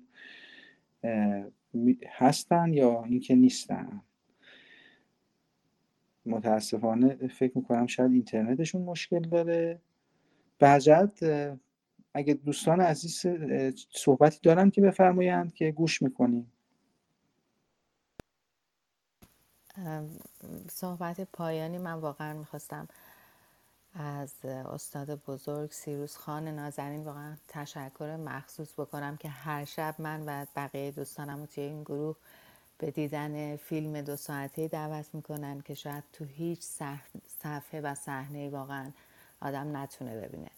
خیلی ازتون ممنونم. خیلی یاد می‌گیرم. مرسی آقای امید نیک و خیلی خوشحالم که هر شب هستم و چقدر زیبا چقدر زیبا شما برای ما. شاهنامه رو تصویر به تصویر می‌کشید و اصلا نمی‌تونم نمی‌دونم باید چی بگم ابزارشو ندارم در واقع. خیلی ممنونم ازت. شما لطف دارید خانم آفرین. شما همین زکاتش رو که برامون بعض مواقع می‌خونید می‌دید به ما. خیلی هم متشکرم ازتون. بله. اه، آقای حسین پروازم خیلی مهر کردن و فرمودن که جناب ملکی بسیار موفق هستند و ایشون کیف می‌کنن از تف- مورد تفقد قرار دادن. جناب ملکی شما رو برای من توی چنل فرمودن. بفرمایید جناب ملکی. درود بر شما. من چند تا جمله آخر شما نشنیدم. مثل که این اینترنت یه ایرادی داشت. به یه دو تا بیت هم برای اینترنت من گفتم دیگه آخر جلسه نشست خودمونی شده می‌گفت شاید که به قطع برق عادت بکنیم در تاریکی قضای حاجت بکنیم. اما روزی شود که برخیزیم و از عبا و امامه سیانت بکنیم. چه روزی شود؟ آقا اینا اینترنت ما به سر به زنگاه قطع میشه. شوخی بود البته اسخایی می‌کنم. جناب پرواز همیشه شاگرد نوازی می‌کنن میان توی اتاق. من هم دلگرم میشم پشتگرم میشم هم یه خورده باز میترسم. یه استاد وقتی که در اتاق هست آدم خودش رو جمع جور می‌کنه حواسش رو بیشتر جمع می‌کنه که اشتباه نگه. البته استادان اینقدر دانشی هستن که هیچ وقت خورده نمی‌گیرن. اشتباهاتی هم که می‌بینن یا نادیده می‌گیرن یا جوری به آدم میگن که به آدم بر نخوره. واقعیت اینه. شیوه دانشی این گونه است. اگر کسی می‌بیند که من اشتباه میگم به حال حالا من اینجا مجری ام و دو ساعت دارم حرف می‌زنم ممکنه سه تا حرف اشتباه هم بزنم. یا در پرده این رو به من میگن یا یواشکی توی پیام های خصوصی به من میگن آقا تو اشتباه گفتی من میرم اون اسلام می‌کنم. حتما نمیان بالا و با تیراندازی آقا تو بیخود می‌کنی این اشتباه کردی دیگه نبینم از این اشتباه بکنی. اینطوری حتما برخورد آدمای دانشی نیست. به خاطر همین حضور این دوستان مایه دلگر- دلگرمی منه. چه آقای توکلیان چه آقای پرواز خانم دکتر سانهی خانم دکتر پزشک آقای دو- مهداد پارسه آقای دکتر مهداد پارسه اینا همشون وجودشون حضورشون غنیمتیه و من سپاسگزارم از کسی که این محمل رو فراهم کرده که ما همدیگه رو پیدا کنیم. با آقای توکلیان چند شب پیش صحبت می‌کردیم. گفتن که من خیلی خوشحالم که این بستر فراهم اومده این پلتفرم به اصطلاح که من و ایشون همدیگه رو پیدا کنیم. شاید شاید تا ده سال دیگه هم من, من و ایشون نام همدیگه رو نمیشنیدیم ولی در این بستر این فراهم شده. من یکی دو تا جمله آخرتون نشنیدم. اگر پرسشی چیزی مطرح شده بود دوباره بفرمایید. اگر نه که من میکروفون رو میبندم و گوش می‌کنم. بعد جناب پرواز مورد تفقد قرار داده بودن شما رو و گفتن که خیلی کیف می‌کنن از خواندن شاهنامه شما و توضیحاتی که می‌دید. بله. خیلی خیلی عالی. دوستای عزیزم من شما رو به شنیدن یک قطعه موسیقی دعوت می‌کنم و اگر صحبت خاصی نیست که و بعد دیگه جناب سرا رو میبندیم. بفرمایید جناب ملکی جناب امید ببخشید آقای توکلیان که آمدن اجازه میفرمایید یه چند تا جمله بگن که ما از دست ندیم حضور ایشون رو. دریغ است حتما که اینشون برن و چیز. ببخشید بفرمایید. خوشحال شدم میشه اومدم. ولی اون لحظه که من صداشو می‌زنم شاید اینترنت من مشکل داشت. جناب توکلیان الان میکروفونتون رو زدید متوجه شدم. بفرمایید. دیگه ما جرئت بله نمی‌کنیم بگیم سلام. نشانه بزن خواهش می‌کنم. سلام عرض می‌کنم خدمت شما و همه دوستان عزیز مخصوصا استاد ملکی گرامی که من همیشه میآموزم از ایشون. چقدر صحبت های جالب و آموزنده ای بود. البته من دیر رسیدم به اتاق شوربختانه و فقط در خصوص برداشت نشان شناسی که دکتر ملکی به آقای استاد ملکی به درستی بهش اشاره کردن. فقط یه نکته خیلی کوتاهی هست. من دیدم که اتاق داره ضبط میشه. جسارت کردم. آقای استاد ملکی خیلی خیلی عذر می‌خوام. خیلی خیلی ببخشید در خصوص مرگ معلف بارت شاید این گونه نباشد که بارت بگه که البته من ماهیت فرمایش شما رو کاملا درک می‌کنم و کاملا هم درسته و هم داستان اما اما شاید بارت دقیقا به این گونه نمی‌گوید که ما کلا مؤلف رو بذاریم کنار و ببینیم اثر چی هست. مرگ مؤلف بیشتر یک نظریه ای هست که در خصوص تولید متن و اینکه اون چند مؤلفه ای که در متن وجود داره مثل زمان و روان و جامعه و زبان و اینها که اینها رو بررسی می‌کنه و یکی از این به اصطلاح پایه های تولید متن معلفه که در هنگام تولید متن معلف مرده است. چرا که دیگه زیر متن دیگری اضافه نمی شود به اون و در قبل از این زمان از همه اشیا همه اسوات همه تصاویر همه اینها معلف خب داره توی ذهنش انباشت می‌کنه و وقتی که داره متن رو تولید می‌کنه دیگه این را هم باشت بسته میشه و شاید به این معناست اون داستان مرگ معلف اما کلیت فرمایش شما جناب ملکی من فکر می‌کنم که درسته. اگر من دارم اشتباه میگم من رو اصلاح بفرمایید. این بیشتر برام جنبه سوال داره.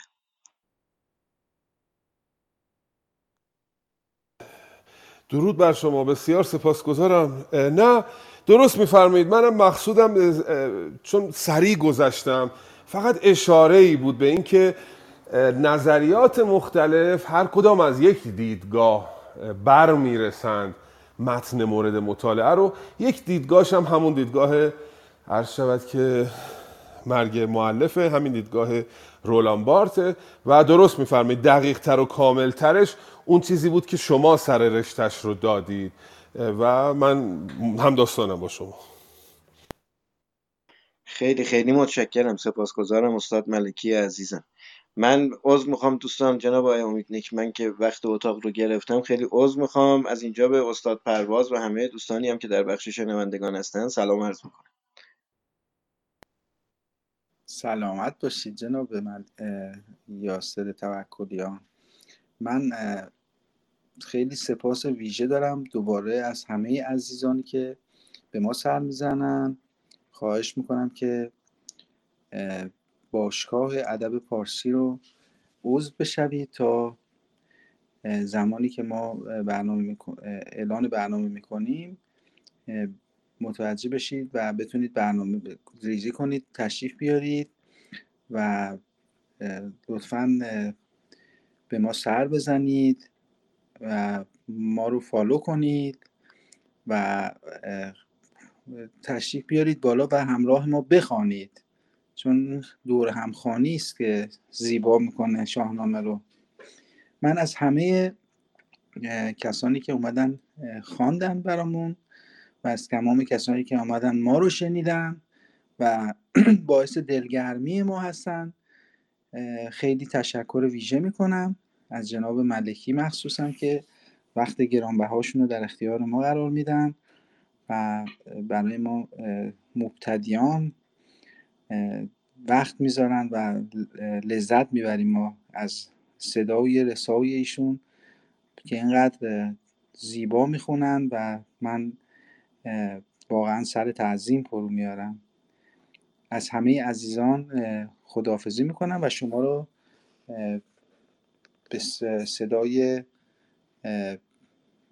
جناب آقای سالار عقیدی گوش می سپاریم و خدا یار و یاور شما باشد. روزتان خوش و کسانی هم که در این سوی دنیا کنار ما زندگی می‌کنن شب خوبی براشون آرزو می‌کنم خدا نگهدار همهشون. ندارم